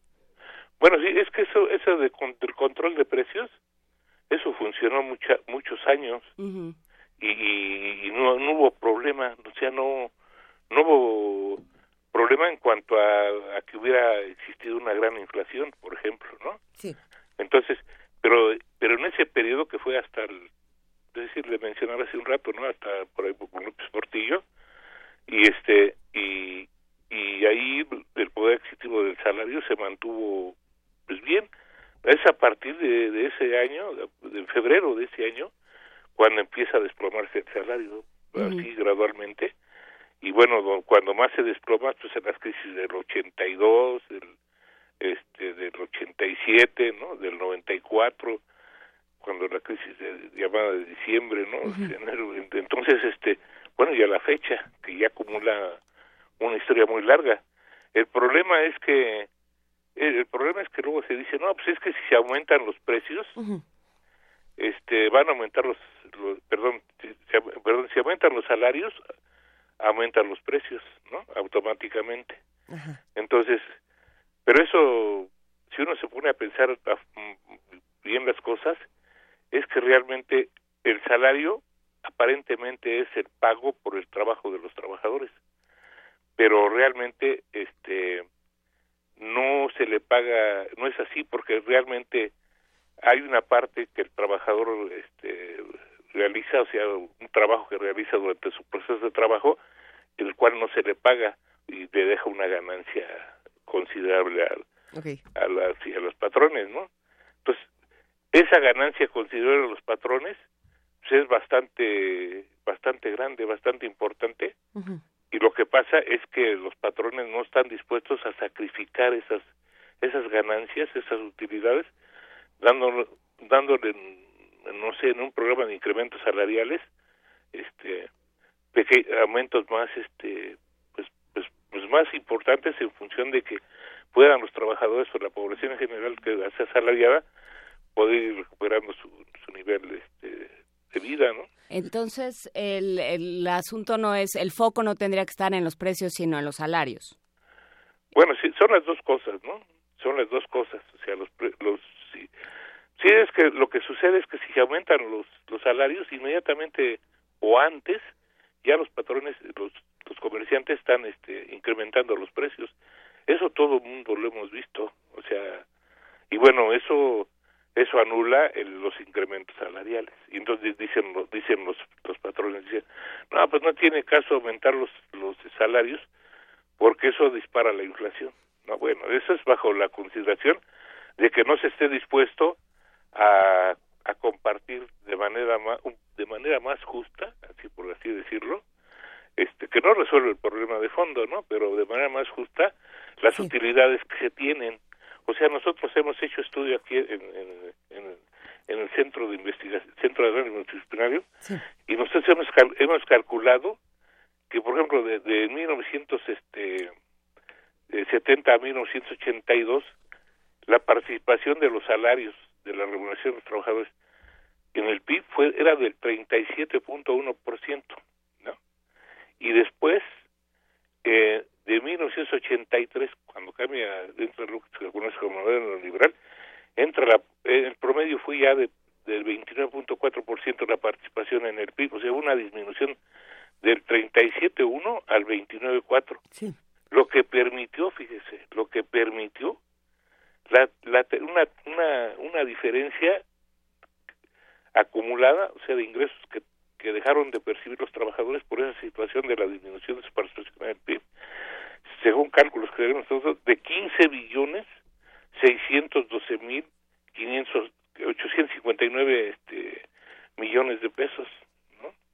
Entonces, o sea, uno dice, es una, una, es una cantidad este inmensa, ¿no? O sea, que se ha ido acumulando la, la riqueza en unos cuantos, en inmensas cantidades, ¿no? Entonces dice uno, pues este, ese dinero de dónde salió, yo pienso que salió en términos reales desde el trabajo, ¿no? O sea, del trabajo real, en, en gran medida. Entonces, este, eso es lo que yo este, pienso sobre el respecto, ¿no? Luis Lozano, hay muchas preguntas de, eh, de parte de los que nos están escuchando y, y, bueno, será eh, pertinente compartirlas. Por aquí, Francisco Rodríguez nos de esas escribe- preguntas que nos dicen, ustedes no, le van a entender, pero seguro el entrevistado sí. No, está, está interesante. A ver, le mandamos un abrazo a Francisco Rodríguez. Dice, pues podrían preguntarle al invitado qué canasta usan ellos para calcular la pérdida del poder adquisitivo. Sí, nosotros utilizamos una canasta que llamamos nosotros canasta alimenticia recomendable, que fue definida en su estructura, contenido, por el doctor Abelardo su equipo de investigación del Instituto Nacional de Nutrición, porque nosotros no somos especialistas. Entonces tomamos nosotros como referente la- esta esta canasta alimenticia recomendable que está cons- constituida por este por 40 este artículos básicos Sí. y, y es este es el referente que tomamos y lo vinculamos nosotros con el salario, ¿no? Es con el salario mínimo. Entonces, este, es la, es la canasta, ¿no? La que tomamos nosotros. Entonces, esta canasta la se definió a partir de aspectos este, culturales, este, de tradición, nivel de ingreso, cuestiones de dieta, etcétera, ¿no? Vamos a, a tener que seguir discutiendo, por supuesto, este tema. Eh, hablaremos más adelante no solamente de la re- responsabilidad del Estado y como nos está planteando usted, Luis Lozana Redondo, la, la parte de la organización ciudadana, sino también un poco de la responsabilidad de las universidades y de, de la academia en todos estos asuntos. Si le parece bien, eh, nos ponemos en contacto muy pronto para seguir con esta conversación. Ah, muchas gracias, ¿eh? muy amables. Muy amable, muchísimas gracias. Va un inmenso abrazo. Igualmente. Hasta luego. Hasta luego. A continuación vamos a escuchar una recomendación nada más y nada menos que de Ike Tecuani que nos dice que le gusta mucho de Pitch Mode. Por favor, por favor, este, que Tecuani marca que es 10 de marzo a las 8.48 de la mañana, que vamos a poner tu complacencia para que luego no digas, nunca me pone la que yo quiero. Y es, es que justamente, sí los vamos a consentir el día de hoy con las complacencias, Juana Inés. Me, me gusta mucho esta idea. Hay que decir que Pitch Mode se va a presentar en, en nuestro país y que es, pues, pues, para muchos es muy emocionante porque va a estar precisamente, y si no me equivoco, ahorita les voy a compartir, el 5 de noviembre en el Foro Sol. Entonces, bueno, es el regreso de, de esta banda eh, maravillosa y bueno, vamos a ver de qué se trata.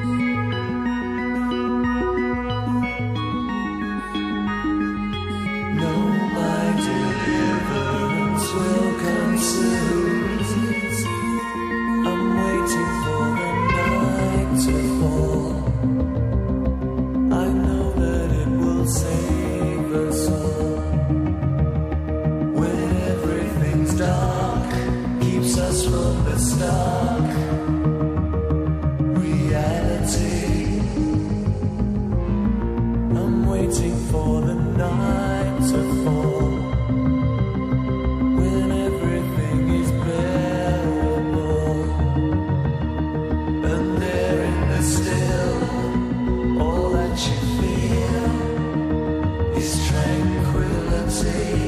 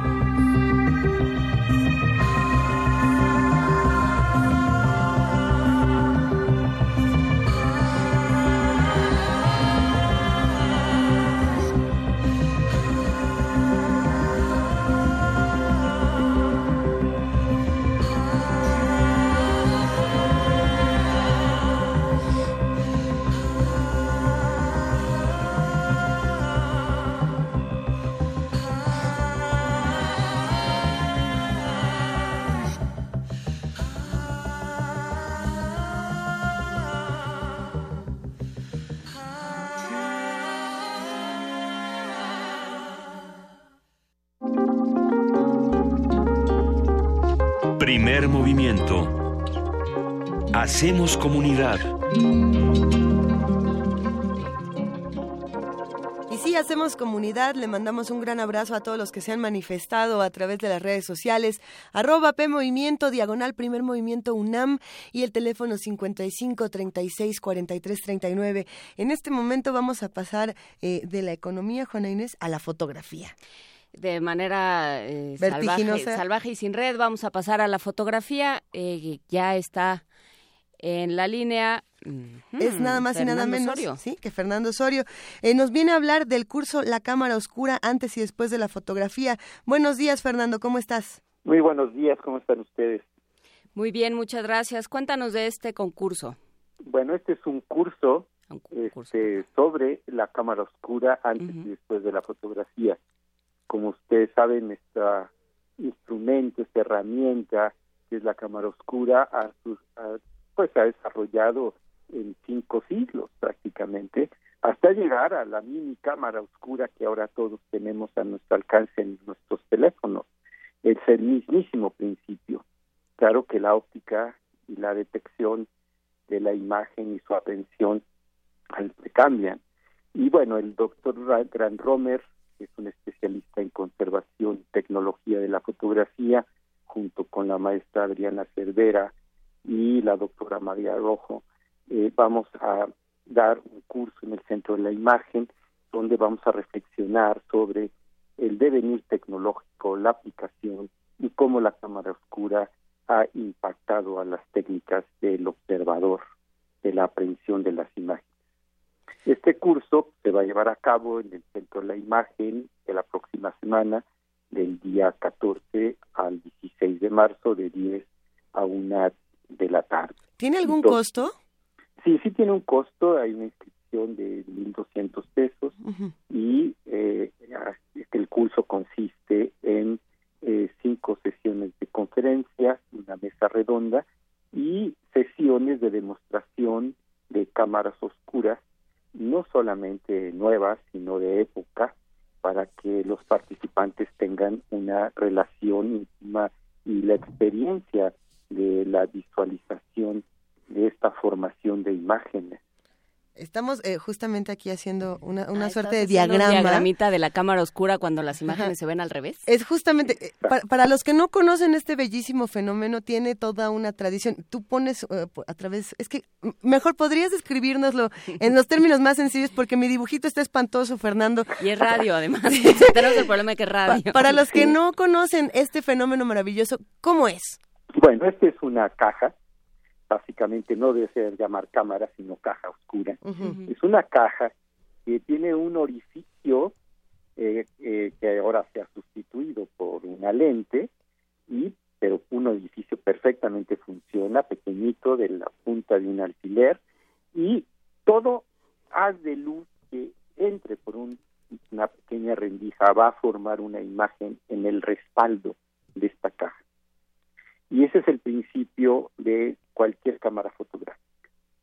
Y bueno, para que nosotros veamos la imagen eh, derecha, este, entonces le podemos colocar antes de que choque ese haz de luz en el respaldo un espejo de primera superficie, un espejo muy fino, que el azogue esté eh, eh, de frente, el, haz de luz pegue en el azogue y entonces la, la imagen se va a proyectar en este, de este espejo a una superficie eh, despulida, como puede ser, por ejemplo, un vidrio o como nosotros lo vemos en, en una cámara, lo vemos a través de un ocular.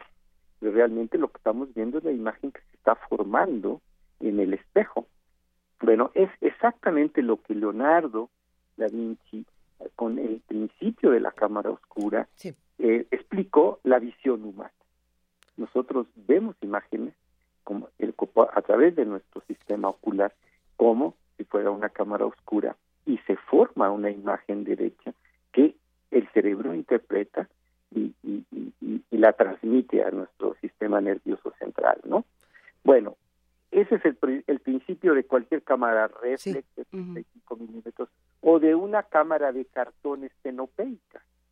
¿sí? Estas cajitas negras que se construyen los estudiantes de fotografía para ir entendiendo cómo se forma una imagen. Y bueno, no solamente tuvo un uso para la fotografía, sino antes de la fotografía tuvo un uso eh, recreativo y fue una máquina de dibujo en el Renacimiento. Es decir, veíamos estas imágenes de los paisajes, las grandes perspectivas que hacía un, un, un dibujo sobre el vidrio despulido, por el cual nosotros teníamos una superficie de trazo. La cámara oscura, eh, por un lado, ha sido el principio de las máquinas de- de dibujo y por otro lado ha sido el principio de la fotografía, de la cámara, del patrimonio maquinario de la fotografía. Pues suena eh, interesantísimo, Fernando. De hecho, aquí ya tenemos un montón de preguntas y vamos a tener que estar con ustedes del 14 al 16 de marzo en el Centro de la Imagen para poder responderlas, porque sin duda eh, la Cámara Oscura tiene una historia preciosa y no solamente eso que ha dado paso a todas las manifestaciones artísticas. Nos vemos la próxima semana para este curso La Cámara Oscura antes y después de la fotografía.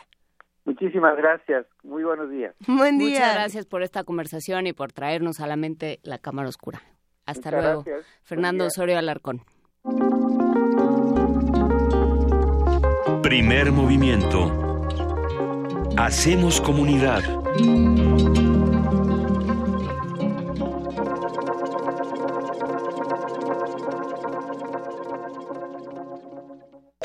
Corte informativo. La UNAM. Alicia Mayer y Adrián Aguilar fueron designados directores de las sedes de la UNAM en Canadá y Reino Unido respectivamente. La UNAM y la empresa Sucarne Agroindustrial firmaron un convenio de colaboración para promover investigaciones relacionadas con la salud, bienestar y producción animal, principalmente en los programas de posgrado de esta casa de estudios. Nacional. Entre el 1 de octubre de 2016 y el 28 de febrero de este año, las autoridades de Estados Unidos detuvieron a 4.331 niños y adolescentes mexicanos que viajaban en compañía familiar en su intento por ingresar a ese país como indocumentados.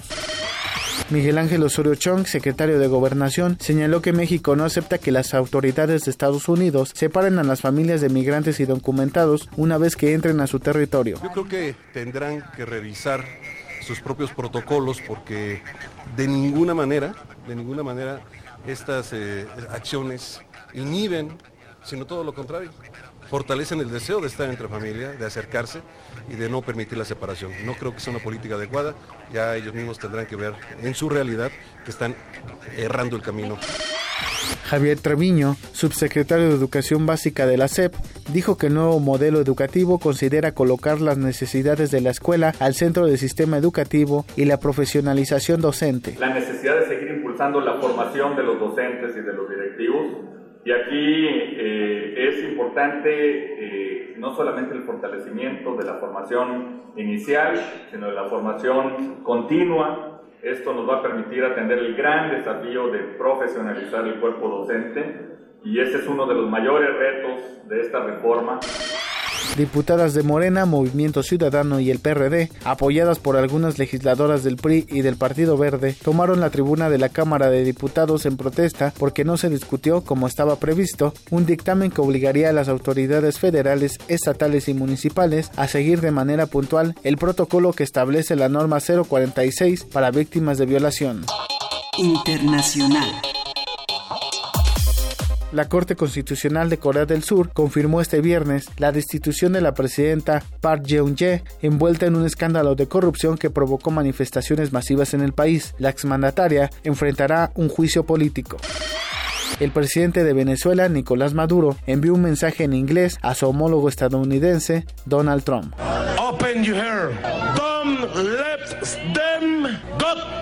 to you, Mr. Trump. Te lo digo en inglés para que nadie te lo traduzca.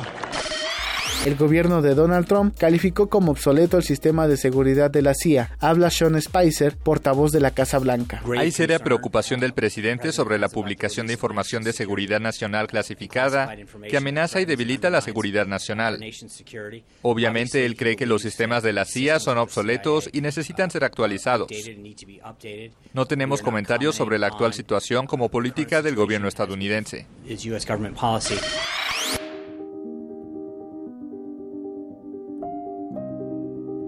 Un día como hoy.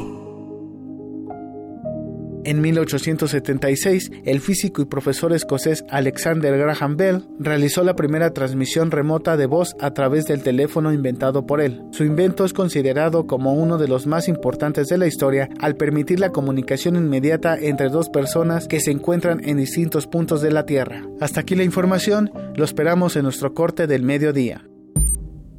Escuchas XEUN. Radio UNAM.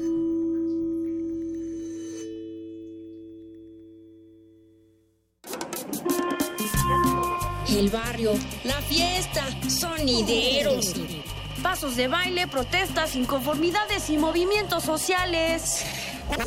En esta ocasión le venimos presentando el proyecto de moda de novedad Ocanyore, un monólogo de Teatro Sin Fronteras dirigido por Ángel Patricio Rubio.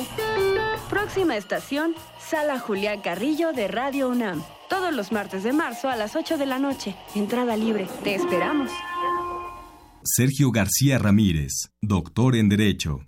No es sencillo arribar a una cultura de derechos humanos después de siglos de contiendas, de odios, de enfrentamientos, de discriminaciones, pero esa es la gran tarea de la humanidad.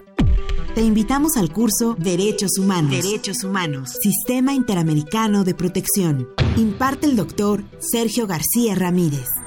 Sala Carlos Chávez del Centro Cultural Universitario, los días 13, 15 y 22 de marzo, de las 18 a las 20.30 horas. Informes al 5622-7070, 5622-6605 o en www.grandesmaestros.unam.mx. El cupo es limitado. Inscríbete ya. Invita el programa grandesmaestros.unam de la Coordinación de Difusión Cultural de la UNAM. Descubre cómo el humor y el realismo se juntan en la novela El Lazarillo de Tormes. Oh, señor mío, dije yo entonces, a cuánta miseria y fortuna y desastres estamos puestos los nacidos, y cuán poco duran los placeres de esta nuestra trabajosa vida. Encuentra todo esto y más en www.descargacultura.unam.mx. Le preguntamos a niños de diferentes lugares qué significa la familia para ellos. Familia es mamá, papá, mi hermana y yo. Es estar juntos y ayudarnos siempre. Es cuando se enamoran y se casan. Es cuando me abrazan y me protegen. ¿Y crees que la familia es tan poderosa que puede lograrlo todo? Todos juntos sí podemos. Sí, las familias tenemos superpoderes. Sí se puede. Por el futuro de nuestros hijos defendamos los valores de la familia. Encuentro Social. Somos la opción de tu familia. Dejar huella en cada aula de la UNAM es un deber de un verdadero Puma. Deja tu huella y apoya Fundación UNAM a de cara a miles de universitarios. Súmate 5340-0904 o en www.funam.mx. Contigo hacemos posible lo imposible.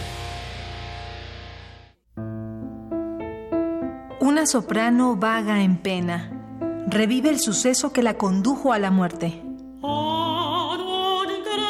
Locura, castigo, rebeldía. Heroínas transgresoras. Farsa trágica interpretada por Luz Angélica Uribe. Para mayores de 12 años, todos los sábados de marzo a las 19 horas en la sala Julián Carrillo de Radio UNAM. Entrada libre. Ven y pierde la cordura.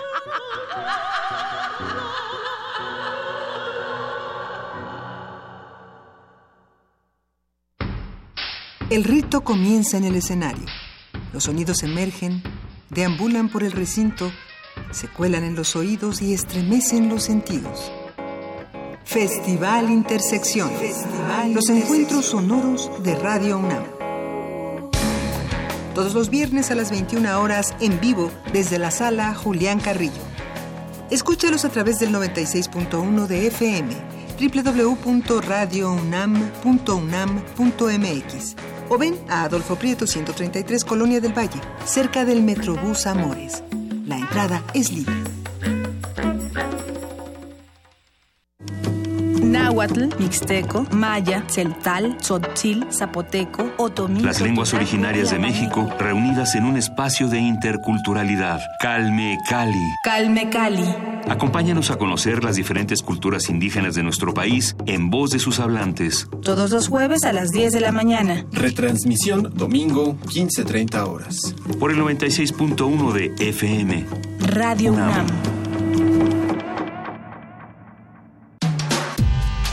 Primer movimiento.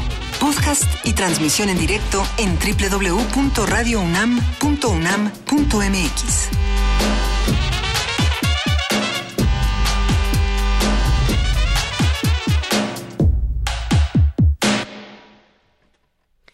de la mañana con nueve minutos en este viernes 10 de marzo. Eh, Luisa Iglesias, ¿vamos a una nota? Vamos a una nota, Juana Inés. El Senado de la República reconoce el trabajo de la maestra Gloria Ramírez, académica de la Facultad de Ciencias Políticas y Sociales de la UNAM, con la medalla Elvia Carrillo Puerto. Los detalles los tiene nuestro compañero Jorge Díaz.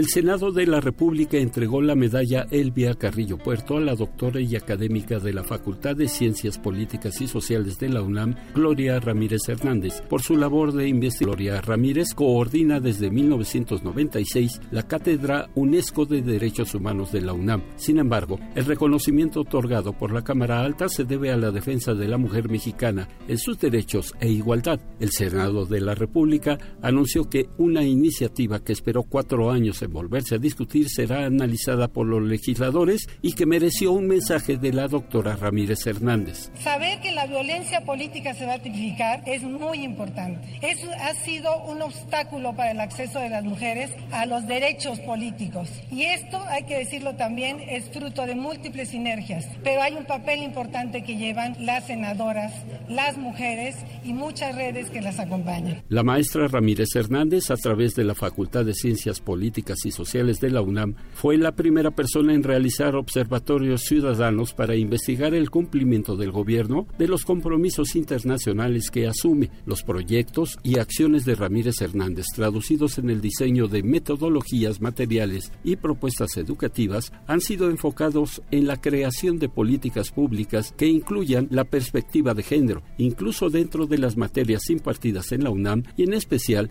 en la Facultad de Ciencias Políticas y Sociales. Desde 2006, la maestra da seguimiento a las recomendaciones de la Convención sobre la eliminación de todas las formas de discriminación contra la mujer en el caso de Ciudad Juárez. Al respecto, la investigadora de la UNAM le hizo una puntual petición al gobierno mexicano. Me permito dirigirme, desde luego al señor secretario que tiene esta alta responsabilidad del seguimiento de los mecanismos internacionales, pero a todos ustedes y a este pleno. Queda poco tiempo. Queda todo tiempo para establecer una estrategia con sociedad civil, con instituciones académicas y el Estado. No nos interesa como académicas ir a hablar mal del Estado en los foros internacionales. Nos interesa llegar diciendo que pudimos sumar. Nos interesa identificar una agenda de prioridades de aquí al 18. No tenemos que pasar por la CEDAW para avanzar por los derechos de hombres y mujeres. En ese marco, solicito atentamente que el Estado mexicano defina la fecha de presentación del informe CEDAW. Y en este marco nos sentemos. El Estado mexicano ya entregó su informe. Entregó un informe y efectivamente reconocía, por ejemplo, que no se ha firmado la Convención 189 de las trabajadoras migrantes. ¿Por qué no nos sentamos a discutir? Para Radio UNAM, Jorge Díaz González.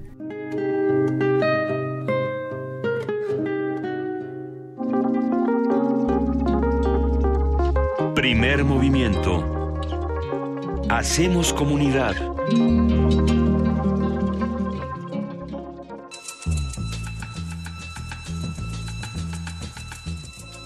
Es hora de poesía necesaria.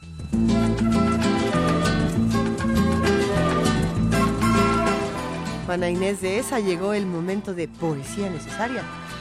Llegó el momento de poesía necesaria y bueno, pues que justamente buscando poemas eh, de amor y de, esperanza y construcción de pareja y así, me encontré con unos poemas bien tristes.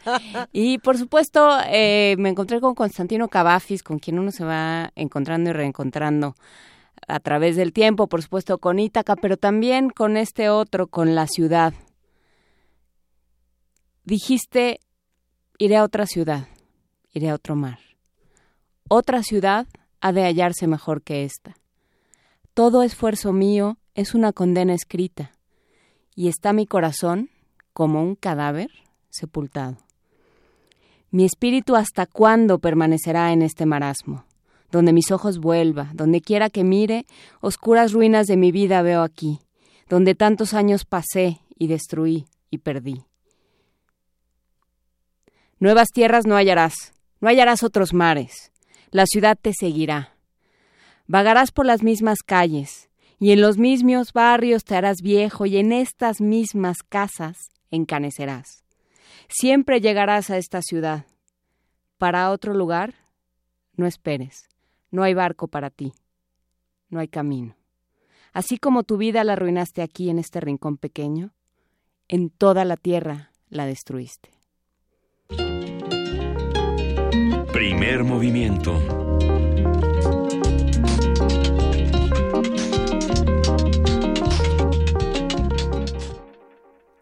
A ver, nos están... qué, dolor, Juana Inés.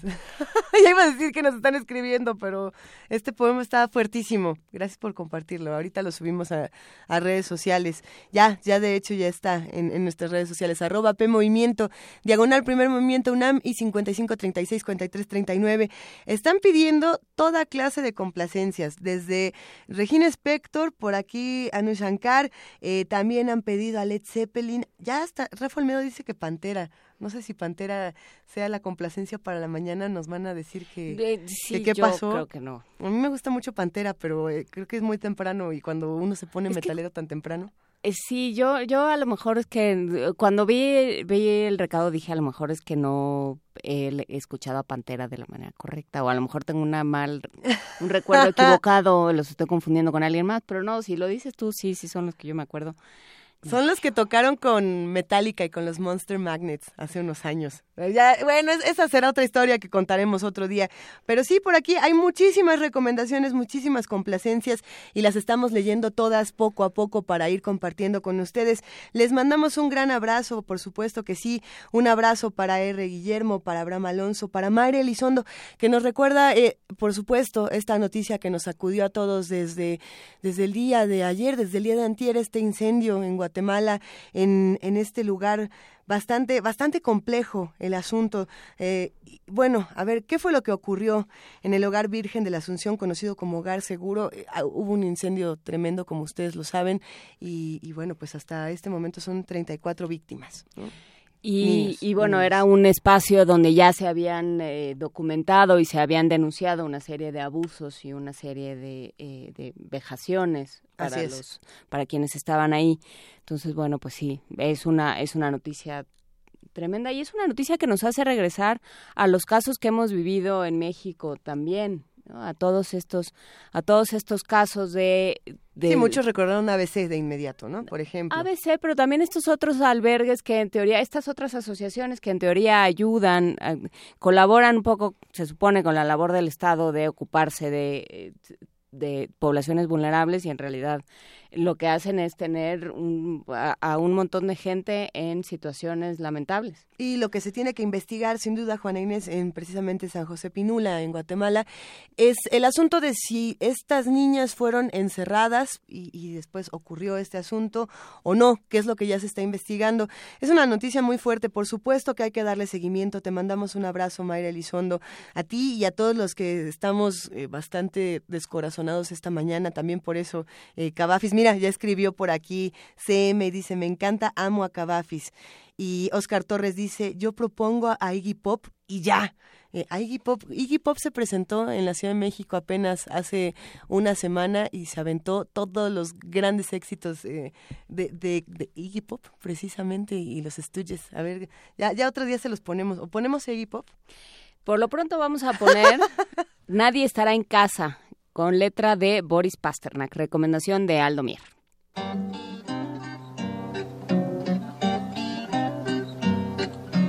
Никого не будет в доме, кроме сумерек. Один зимний день в сквозном проеме не задернутых гордин, не задернутых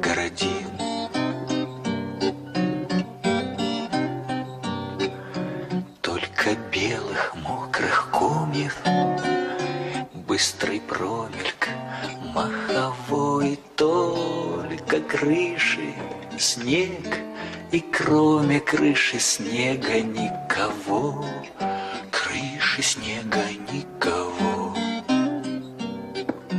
И опять зачертит тыни И опять завертит мной прошлогоднее уныние и дела зимы иной, и дела зимы иной. Но нежданно по портьере пробежит вторжение дрожь, тишину шагами меря, тишину шагами меря, тишину шагами меря, ты как будущность войдешь. Ты появишься у двери в чем-то белом, без причуд в чем-то впрямь из тех материй, из которых хлопья шьют, из которых хлопья шьют. Никого не будет в доме, кроме сумерек.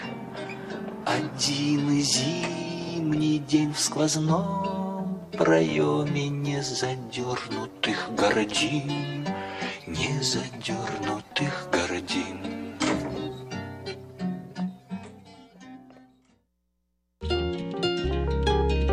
Primer movimiento.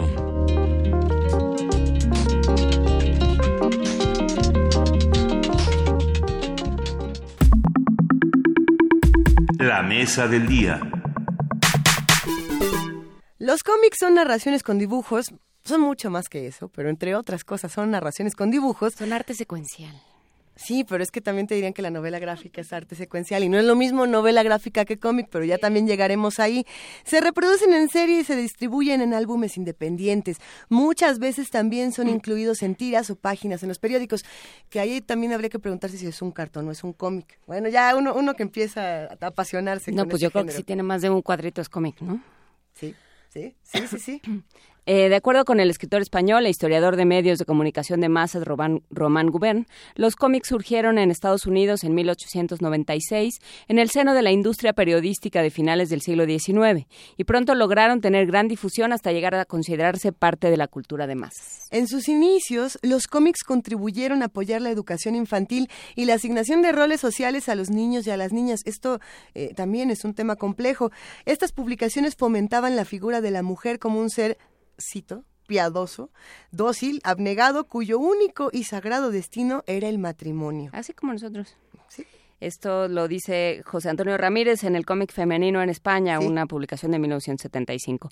Algunos autores coinciden en que las relaciones entre los cómics y las mujeres no son muy buenas, ya que prevalece un imperio de superhéroes repletos de testosterona. Por lo mismo, conversaremos sobre los personajes femeninos y el ethos femenino dentro del arte secuencial, sus ejemplos, características y asegúnes. Todo esto lo vamos a platicar con Cintia Bolio Monera, que no cree en la superioridad del hombre, tampoco en la de la mujer. Y bueno, ella es autora de series como Pura Sebas, Álbum de Familia, Huesos y más, Madre Feliz de Iván. Y aquí ahí sigue, esta, esta descripción, les va a encantar.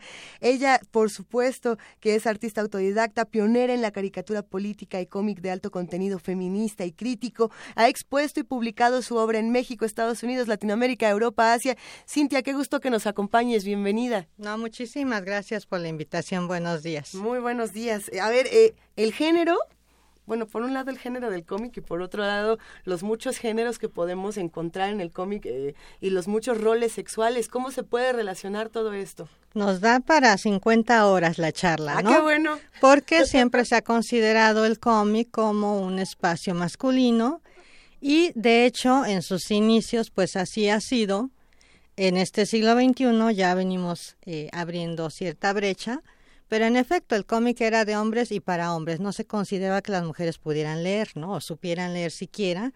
Entonces, bueno, en México, por ejemplo, viene eh, como un medio muy, muy fuerte porque la mayoría de la población a fines del siglo XIX, la caricatura política, no sabía leer. Entonces la caricatura funcionaba muy bien por la imagen, ¿no? La imagen es súper fuerte y te está haciendo un comentario político, te está informando en una sola imagen, ¿no? Obviamente el cómic pues es un poco más complejo. En mi caso pues vengo haciéndolo desde 1996 publicando, yo dibujo desde niña y pues abriendo, ¿no? Esta brecha un poquito. Es muy difícil eh, eh, abrirte un espacio, lograr un espacio siendo mujer y peor tantito si eres feminista, ¿no? Bueno, e, ese peor tantito hay que cambiarlo mejor tantito. Yo creo que será algo interesante. Eh, pero pensar, por ejemplo, en, en cómo conviven las imágenes con las palabras en el cómic y más en un cómic de género en un cómic feminista, me, me, resulta un ejercicio que puede ser delicioso, pensándolo, por ejemplo, en que eh, la imagen en el álbum ilustrado como en el cómic tiene este asunto de que hay dos historias diferentes, ¿no? La que podemos leer en los diálogos, la que está peleada con la imagen, una tercera que es la, la que va generando el lector. Eh, cuando hacemos un cómic feminista, ¿a, qué público estamos apelando? Porque no estamos buscando ser leídos únicamente por mujeres, ¿no? Ese es justamente un asunto que, que se toca en, cuando hablamos de cómic feminista. Sucede que, en efecto, yo soy feminista, pues creo que eh, de manera innata, ¿no? Desde muy pequeña me di cuenta de que había una gran diferencia en el trato hacia mujeres y hombres y se me dio de manera natural, que en el seno de un hogar feminista también, de mujeres fuertes, ¿no? Pero como madre de un varón, esto me dio otra perspectiva hacia la vida. Entonces, eh, yo dirijo mi trabajo a hombres y a mujeres por igual y creo que eh, desafortunadamente tenemos que educar tanto a hombres como a mujeres, ¿no? Porque también hay muchísimo machismo en las mujeres. Tenemos esta cultura que nos permea y pues no podemos eludirla, ¿no? El, el estructura del patriarcado es muy fuerte y pues nos va condicionando desde que somos muy, muy pequeños y pequeñas Y desde que prendemos el radio, la tele, ¿no? Tenemos este bombardeo de imágenes que van naturalizando esta supuesta superioridad masculina. Entonces, yo lo que hago con mis cómics, pues es dirigirme a hombres y a mujeres, ¿no? También doy cursos y me da muchísimo gusto cuando acuden hombres y no nada más mujeres, pero son siempre mayoría eh, femenina, por cierto. Hay mucho interés, afortunadamente, entre las jóvenes de ir como acercándose al cómic como medio de expresión, ¿no? Están dándose cuenta de que hay un poder ahí a través de la imagen, de, a través de la narrativa. Entonces, pues está habiendo una especie de boom, ¿no? Vemos mucho webcómic hecho por mujeres. Y sobre temas que inquietan a las mujeres. Pensaba en este esfuerzo que se hizo, me parece que en Irán, que se llama... ¿La superheroína? La superheroína que se llama Burka Avenger y, que, y que es una manera de decirle a las niñas que se puede ser de otra manera. Es una, el alter ego es una bibliotecaria y en la noche se pone la burka y, este, y va eh, combatiendo el mal y va acabando con, con problemas de, desigualdad, pero, bueno, de inequidad de género. Pero eh, toda la discusión de por qué ponerle burka, por qué no, eh, realmente utilizar, o sea, es muy interesante cuando uno escucha la, la propuesta, toda la idea que hay detrás de este cómic, porque tiene que ver con una idea de socialización de la lectura, o sea, de, de que esto que se construye aparentemente en monitos, ¿no? con este con este término despectivo de los monitos, termina siendo una herramienta poderosísima de construcción social y de apertura de discursos. Exactamente, y si llegas al público, ¿no? Entonces de ahí que es tan difícil para nosotras encontrar un espacio, ¿no? Por lo mismo de que es un discurso transgresor. Hay otro ejemplo en la India muy interesante a raíz de las violaciones tumultuarias. Surgió una heroína, ¿no? Que tiene un gran tigre y está combatiendo precisamente la violación sexual, ¿no? Entonces hay ejemplos de este tipo que van surgiendo también ya inclusive en el mainstream, ¿no? O sea, en, en la gran industria estadounidense ya tenemos afortunadamente surgiendo en estos días una superheroína de origen latino, ¿no? Eh, entonces es como una respuesta al fascismo que ha llegado con Trump, que está representando, pues ya tenemos una superheroína latina, ¿no? Incluso también hay una árabe que ya tiene algún un año o dos también en, en el en la gran industria de, superhéroes estadounidenses y pues tenemos que ir abriendo estos espacios, ¿no? Yo creo que sí hay una, una preocupación, no nada más por parte de las creadoras, sino también por parte de la industria de hacer este nicho, ¿no? De atrapar este nicho porque estamos en el capitalismo salvaje. Ya se dieron cuenta que el feminismo vende y ya tenemos a Frozen y ya tenemos a Valiente y ya tenemos a Moana y ya viene, por ejemplo, este cómic, ¿no? De corte, que no va a ser netamente feminista porque es a, fin de cuentas un producto comercial, pero sí tiene ese sesgo, ¿no? Ese interés de hablar en contra de la violencia de género que ya es eh, de sí pues un, un avance, ¿no? Eh, en un momento más creo que sería también interesante tocar eh, cómo compiten eh, en el mainstream todos estos personajes y todas estas personajes, si es que se, o, personajes y personajes, como le queramos decir. vamos a desenlazarnos en este momento de AM, de nuestros compañeros del 860 de AM que nos acompañan cada mañana. Les agradecemos muchísimo que nos hayan permitido estar con ustedes, por supuesto, a todo el equipo del 860 de AM le mandamos un gran abrazo y nos pueden seguir escuchando en el 96.1 de FM Radio UNAM y en www.radiounam.unam.mx. Y con esto hacemos una pausa dramática. Maravilla.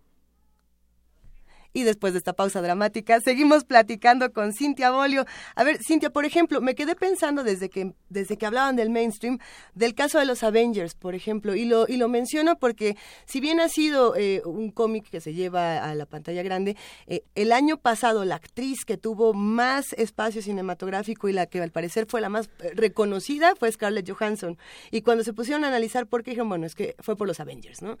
Y el asunto fue, no, ella no es una, un, personaje feminista, por así decirlo, tiene relevancia por estar dentro de esta... Eh, es nuestra cuota de género. Es la viuda negra, claro. La viuda negra. Y habrá que preguntarse entonces, ¿cómo sí pueden insertarse estos personajes y cómo compiten con, con otro tipo de, de cómics, con otro tipo de historias que ni siquiera pretenden ser machistas o misóginas como tal, simplemente lo son.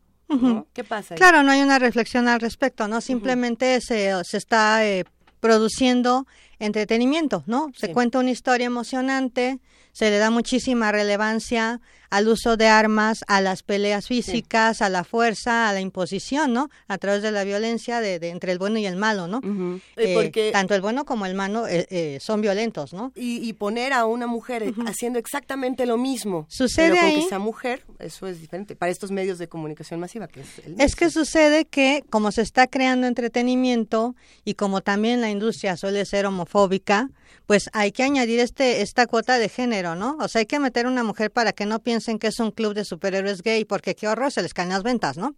Entonces lo que hacen es añadir estas heroínas, que obviamente pues son, eh, son como un señuelo sexual, ¿no? Son mujeres hermosísimas, con trajes ajustadísimos. Si van las actrices a las convenciones, narran cómo les ponen los trajes con eh, lubricante para agradar al, al, público masculino que aúlla cuando escucha eso, ¿no? Entonces, eh, se trata de esto, de cómo cubrir un, un, un, espacio, pero no para nosotras, no para nuestro consumo. O sea, la vida negra no es para nosotras, la vida negra es para ellos, ¿no? Es para los lectores. Ya los eh, personajes que son para el público este femenino, si acaso llega a comprar un cómic, por ejemplo, ¿no? Eh, puede ser la Mujer Maravilla, ¿no? El fenómeno de la Mujer Maravilla es súper interesante. ella surge, ella surge por la Guerra Mundial, ¿no? En respuesta precisamente a toda la testosterona, ella surge como una heroína con rasgos, o sea, con un sesgo feminista, y es la creación de un hombre.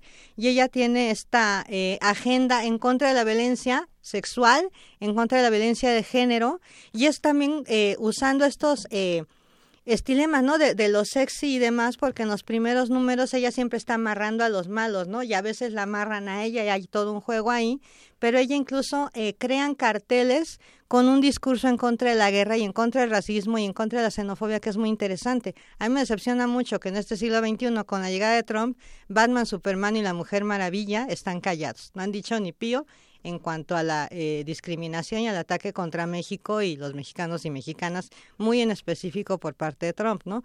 Entonces, pues, tienen distintos caracteres, ¿no? Yo veo los Avengers y bueno, yo disfruto todo. Yo siempre le digo a alumnos y alumnas, vean todas las películas de animación y de superhéroes, no se, no se eh, nieguen nada, compren todos los cómics, disfrútenlo como lo que es, ¿no? Es un arte masivo y es un arte, ¿no? Realmente. pero... sí tengan esa, esa mirada, ¿no? Yo lo que les enseño es a tener esta mirada crítica de género, decir, tú vas a consumirlo, a lo mejor la perspectiva de género te va a arruinar todo, ¿eh? Te va a arruinar como mujer la película, el cine, la novela, la telenovela, el comercial, la canción, todo te lo va a arruinar ¿Por qué? Porque va a insultar tu inteligencia. Te vas a dar cuenta, enseguida de que se te está cosificando, ¿no? Y se te está convirtiendo en un producto de consumo. Se te está quitando tu dignidad humana. Entonces, de esto hablamos en los cursos, por cierto. Están muy invitados al curso en la Casa Universitaria del Libro, eh, que va a ser cómic y género. Empezamos este martes. Y eh, pues estamos tratando todo esto porque es importante, ¿no? O sea, no satanizar en sí al cómic de superhéroes, sino aprender a leerlo, ¿no? Con una mirada crítica. ¿Y qué es lo que pasa? O sea, por supuesto, eh, digamos, la industria puede hacer lo que quiera y puede, o, sea, puede, puede generar los discursos que quiera para construir las sociedades eh, que quiera, pero ¿qué pasa cuando la UNESCO, lo, lo mencionó Luisa, toma a la Mujer Maravilla como el emblema como la representación, la encarnación de lo que quiere escándalo, claro, porque no es un icono universal, ¿no? De entrada.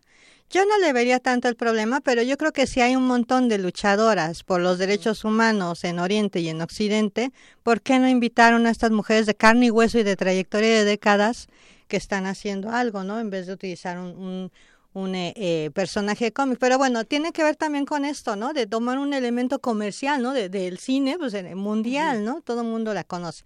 Pero sí creo que les falló, ¿no? Porque incluso esta chica eh, que encarna a la Mujer Maravilla es una actriz israelí que está a favor de la milicia israelí. Bueno, aquí viene todo un conflicto, ¿no? Ya atrás de eso. Y me quedo pensando, por ejemplo, en la tradición europea y estadounidense del cómic eh, y sobre todo, eh, no sé, pasando, por ejemplo, lo previo al cómic que eran, no sé, estas revistas pulp, ¿no? Donde de pronto tenías Weird Tales y te contaban estas historias extrañas, eh, con mujeres voluptuosas en las portadas y seres extraños y muchos tentáculos en, el interior. Y siempre, siempre desmayadas. Por supuesto, ¿no? Todas son víctimas de las circunstancias. Más adelante llega este auge del cómic en los años 50, yo más o menos lo pondría por ahí, quizá tantito atrás, tantito adelante, y muchas personas eh, analizando a todos estos personajes que en cierta medida pues sí han sido misóginos y han sido machistas, porque así, y pongo las mayores comillas del mundo, era el tiempo en el que fueron escritos.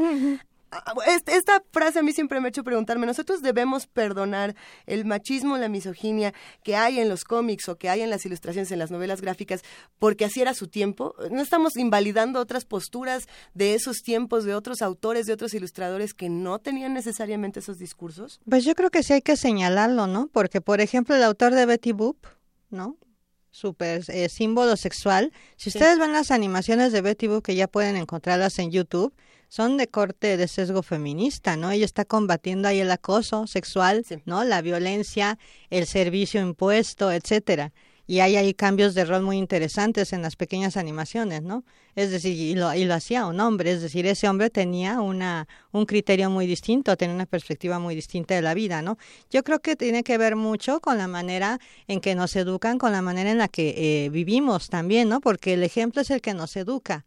Entonces, si en casa vivimos esa opresión y está naturalizada y nadie dice nada y todo está muy bien, pues lo vamos a crecer pensando que está bien, ¿no? Que las mujeres valen menos y pues que hay que lavarle los calzones a los señores, ¿no? Servir la comida a los hermanos, etcétera.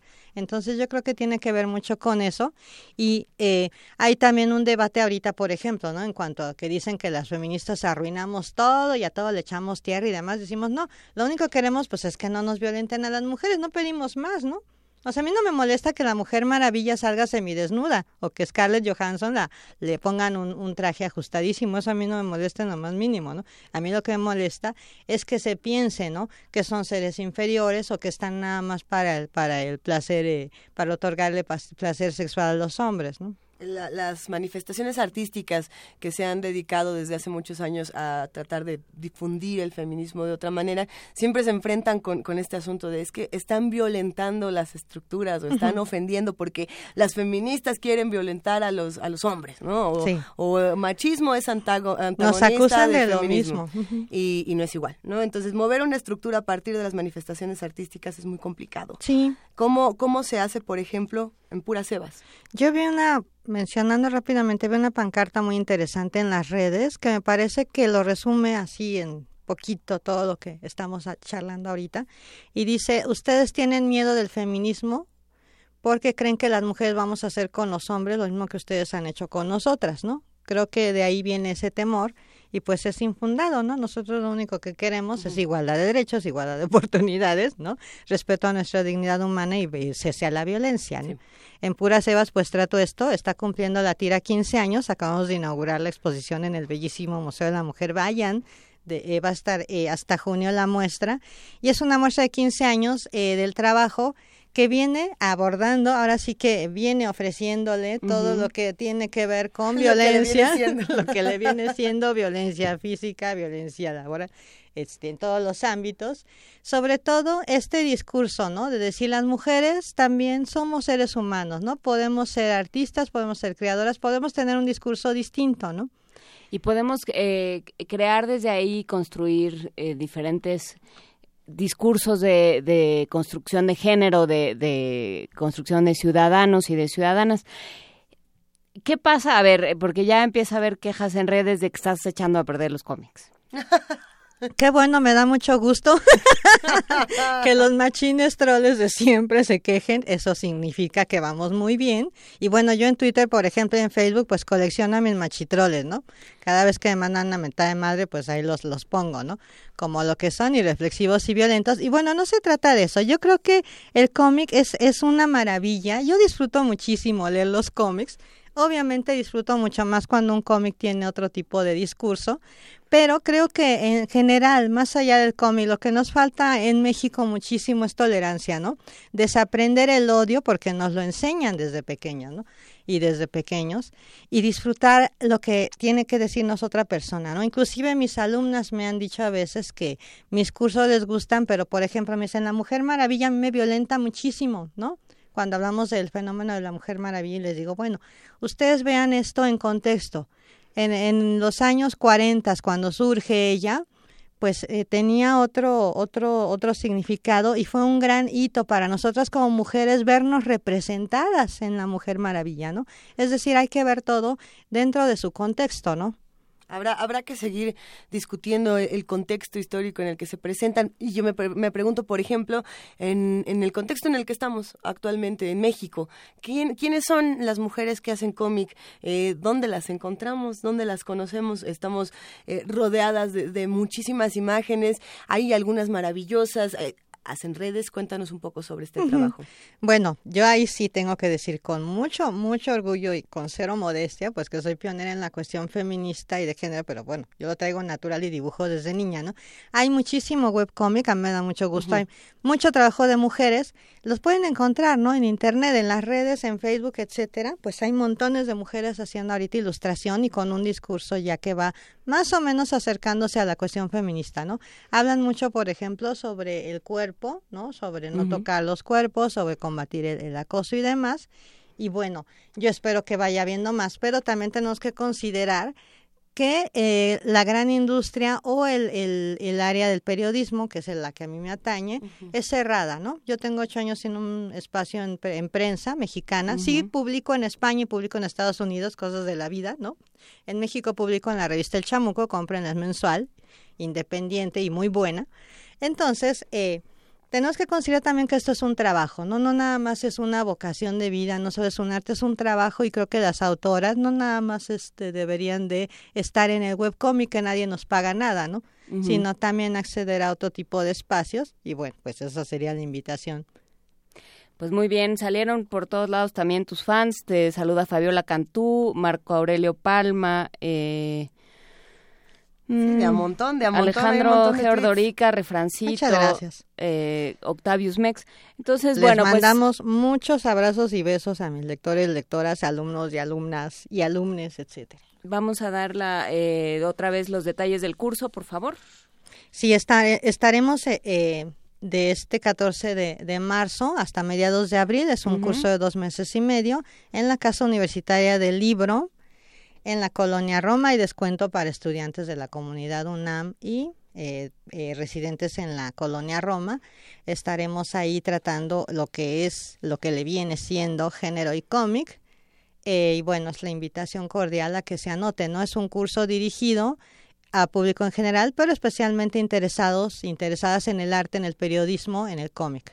Y bueno, pues también todos nos vamos a lanzar definitivamente a la exposición. Sí, vayan a la exposición de Puras Sebas, espero que se diviertan mucho. Y también otra invitación cordial que les hago es acudir al Museo de Memoria y Tolerancia a la exposición Feminicidio en México Ya Basta, en donde participo con algunos carteles pues allá estaremos. Gracias por todas estas invitaciones, Cintia Bolio. Al contrario, muchas gracias. Seguiremos charlando de todos estos temas y habrá que ver cuántas comiqueras también nos escriben y nos comparten su trabajo, que será interesante. Un gran abrazo, querida Cintia. gracias, igualmente. Muchas gracias y vamos a escuchar eh, una complacencia para R. Guillermo, Tierra del Oro, con Aleph Lenz y Anushkar Sankar.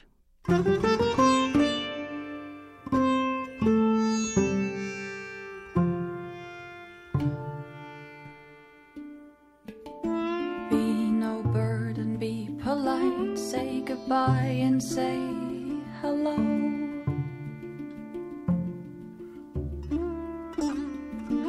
Wait your turn, sit up proud, go to bed now, sweet dreams. Find the kind heart, rest your feet and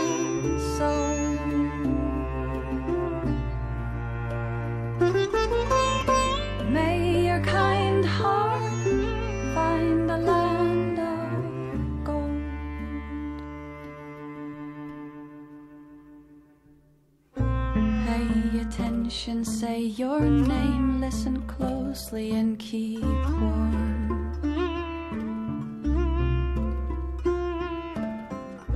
Gentle hands, you are brave. Look at me and carry on.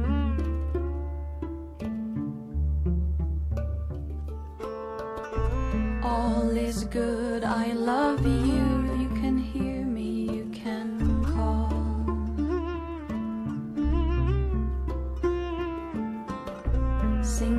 Song with ease and pride. I'll be there, not far behind. Find the kind heart rest your feet and soul.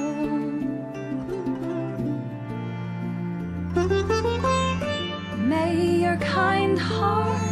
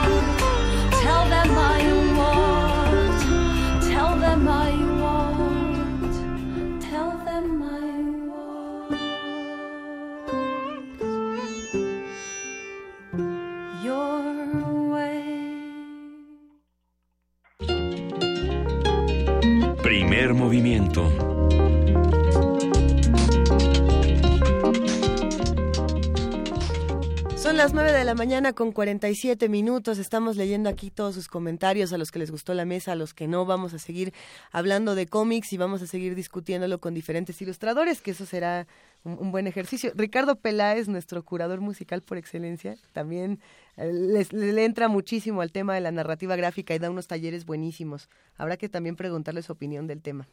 Por supuesto, y habrá que seguir leyendo cómics, que siempre, siempre es enormemente gratificante, pero también habrá que seguir escuchando guitarra y, y asistiendo a conciertos de guitarra.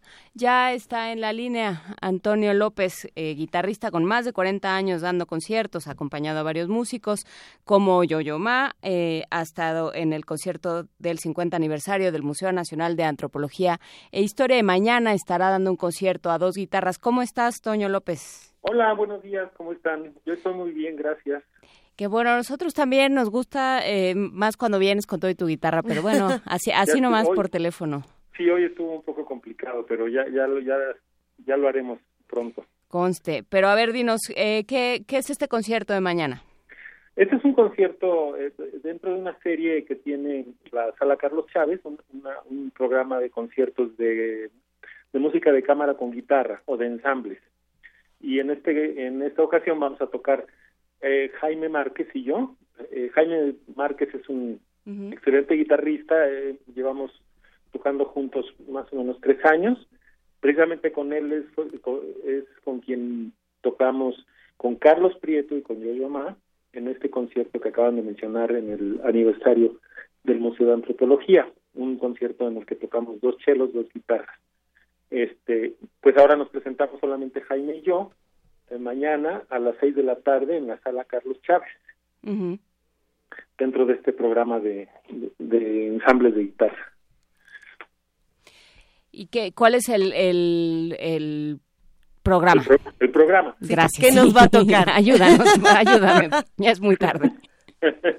Vamos a comenzar con unas piezas del Renacimiento inglés, de, de- algunas de John Dowland, algunas de Robert Johnson, y después vamos a tocar cuatro miniaturas maravillosas que son eh, las invenciones de, de Johann Sebastian Bach. Él escribió muchas invenciones para piano que son piececitas muy cortitas, varias de ellas son famosísimas. Yo, yo por lo menos recuerdo escucharlas desde que era niño. A ver, tarareanos una. No, sí, ¿cómo? no? Él ya nos dijo que eran famosísimas, a ver si nos suenan. Ah, claro que son famosísimas. Espérame tantito. Si nos las va a tararear, esto va a suceder. O las va a tocar, no sé, cualquiera de las dos cosas.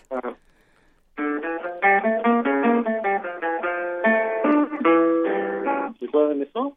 ¿Te suena o no? Sí, más o menos. A ver, otro poquito. ¿Se puede otro poquito?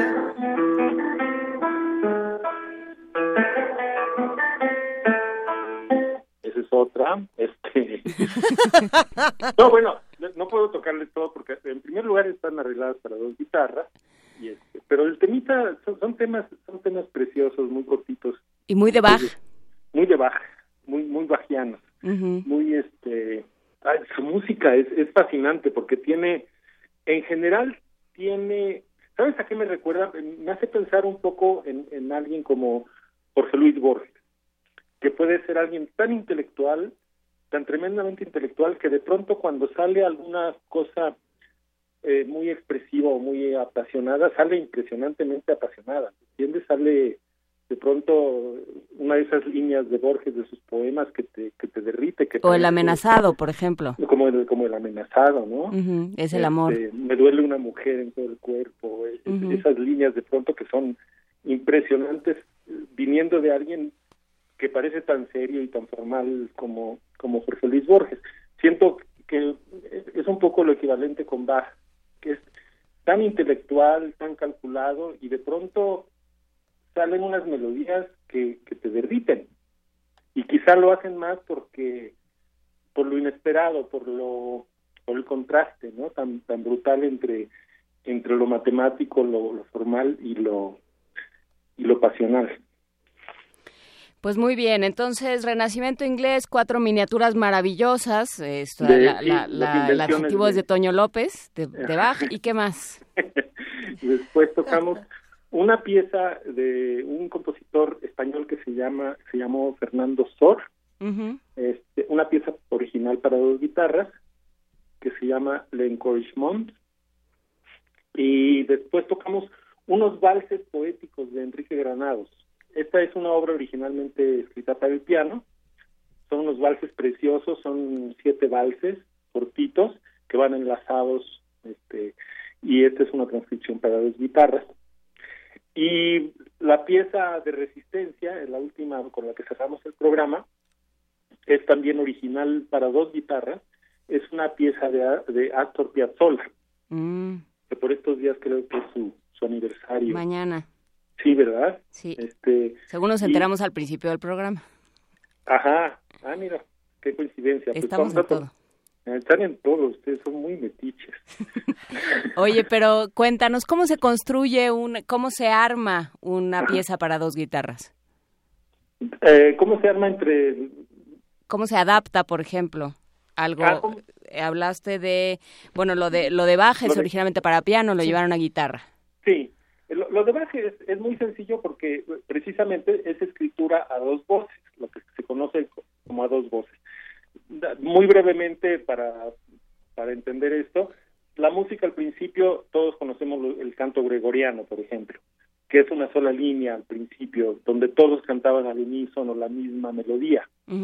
Y después nace la polifonía, que como su nombre lo indica, ya es combinar eh, dos o más melodías que van escuchándose simultáneamente. Eh, y eso, eso es la polifonía. Entonces, en el caso de las invenciones de Bach, son obras que son escritas a dos voces, lo cual lo hace muy conveniente y muy fácil de adaptar a dos instrumentos, porque uno lleva una melodía y el otro lleva la otra. Entonces, en este caso es muy sencillo. En el caso de Granados, por ejemplo, la música para piano, pues ya representa un, un, un reto distinto, porque ahí lo que hay que hacer es tratar de mantener el espíritu original de la obra y, y basado en ese espíritu ver cómo repartes, cómo repartes las melodías, los acompañamientos, las diferentes voces que pueden ir apareciendo en la obra, cómo las repartes entre las dos guitarras para que tengan al mismo tiempo la fuerza y la claridad de la escritura original del compositor.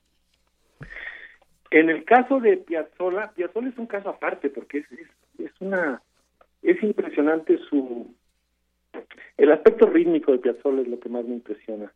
Eh, todo esto que llaman tango nuevo, que, pues sí, él, él es el a, a quien se le reconoce el- este término, ¿no? O esta, más bien, esta nueva corriente del tango, eh, que nace originalmente de la milonga, que es este ritmo aparentemente muy sencillo, muy inocente, pero que tiene una riqueza y que se puede explotar y hacer muchísimo. Una de las cosas que nacieron de la milonga es, es el tango, pero hay, hay mucho más que ha nacido de, de ahí. Y en el caso de la suite que vamos a tocar al final, es una suite escrita para dos guitarras, verdaderamente un tour de force, es una pieza eh, bastante difícil técnicamente, brillantísima, muy espectacular, eh, y está en tres movimientos. La, pieza se llama Tango Suite y tiene tres movimientos, un, el, el formato tradicional que es alegro, una pieza movida, rápida al principio, una pieza lenta en medio y terminando con otra pieza rápida. Lo cual, y ese es básicamente el programa que vamos a tocar mañana. Lo cual complica todo porque uno va tocando y va pensando, ching, ya viene esa parte que nunca me sale y ya viene esa parte rápida y es horrible y todo va a ser espantoso y entonces todo empieza a ser espantoso desde el principio. Uno, usted ve, es que uno vive para eso, para esos momentos. para esos momentos de angustia. Hoy, queremos acompañarte, Antonio. ¿Cómo le hacemos para estar contigo? ¿Podemos repetir dónde, cuándo, cómo y a qué horas? Eh, claro que sí. El concierto es a las seis de la tarde en la sala Carlos Chávez del Centro Cultural Universitario, eh, Insurgente Sur 3000. Este, yo les recomiendo que Mañana, vayan, sí. eh, como es a las seis de la tarde, como es una sala pequeña, caben 250 personas, eh, es probable que se que se acaben los boletos temprano. Entonces habrá que ir yo sugeriría como a las 5 a más tardar ahí, además es un lugar maravilloso para caminar, para pasear un poquito, así que no importa si se van muy temprano y, pueden ir a dar la vuelta por ahí al espacio escultórico o el, centro cultural es precioso y comprar los boletos en taquilla, me parece que abre a las 4 de la tarde la taquilla y eh, se pasean por ahí, se toman un café ahí en el Azul y Oro y, y a las 6 en punto comenzamos el concierto.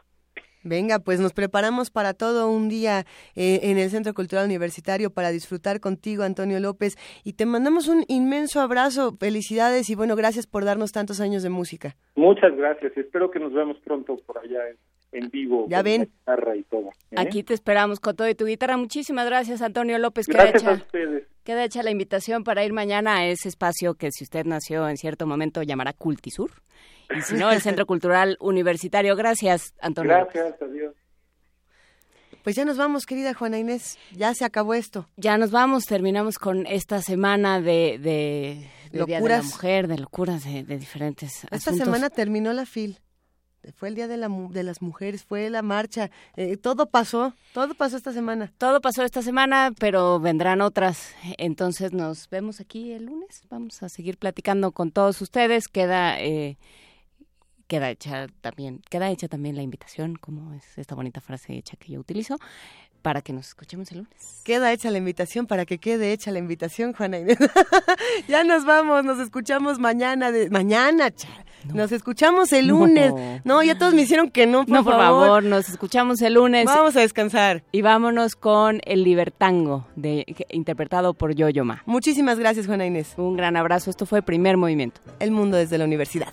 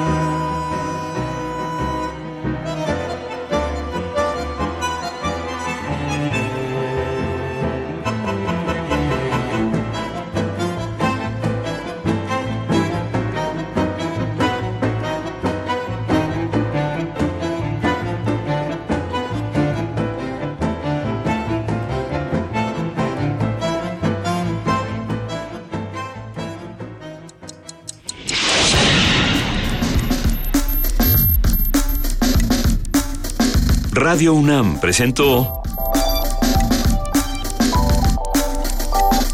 Primer movimiento. El mundo desde la universidad.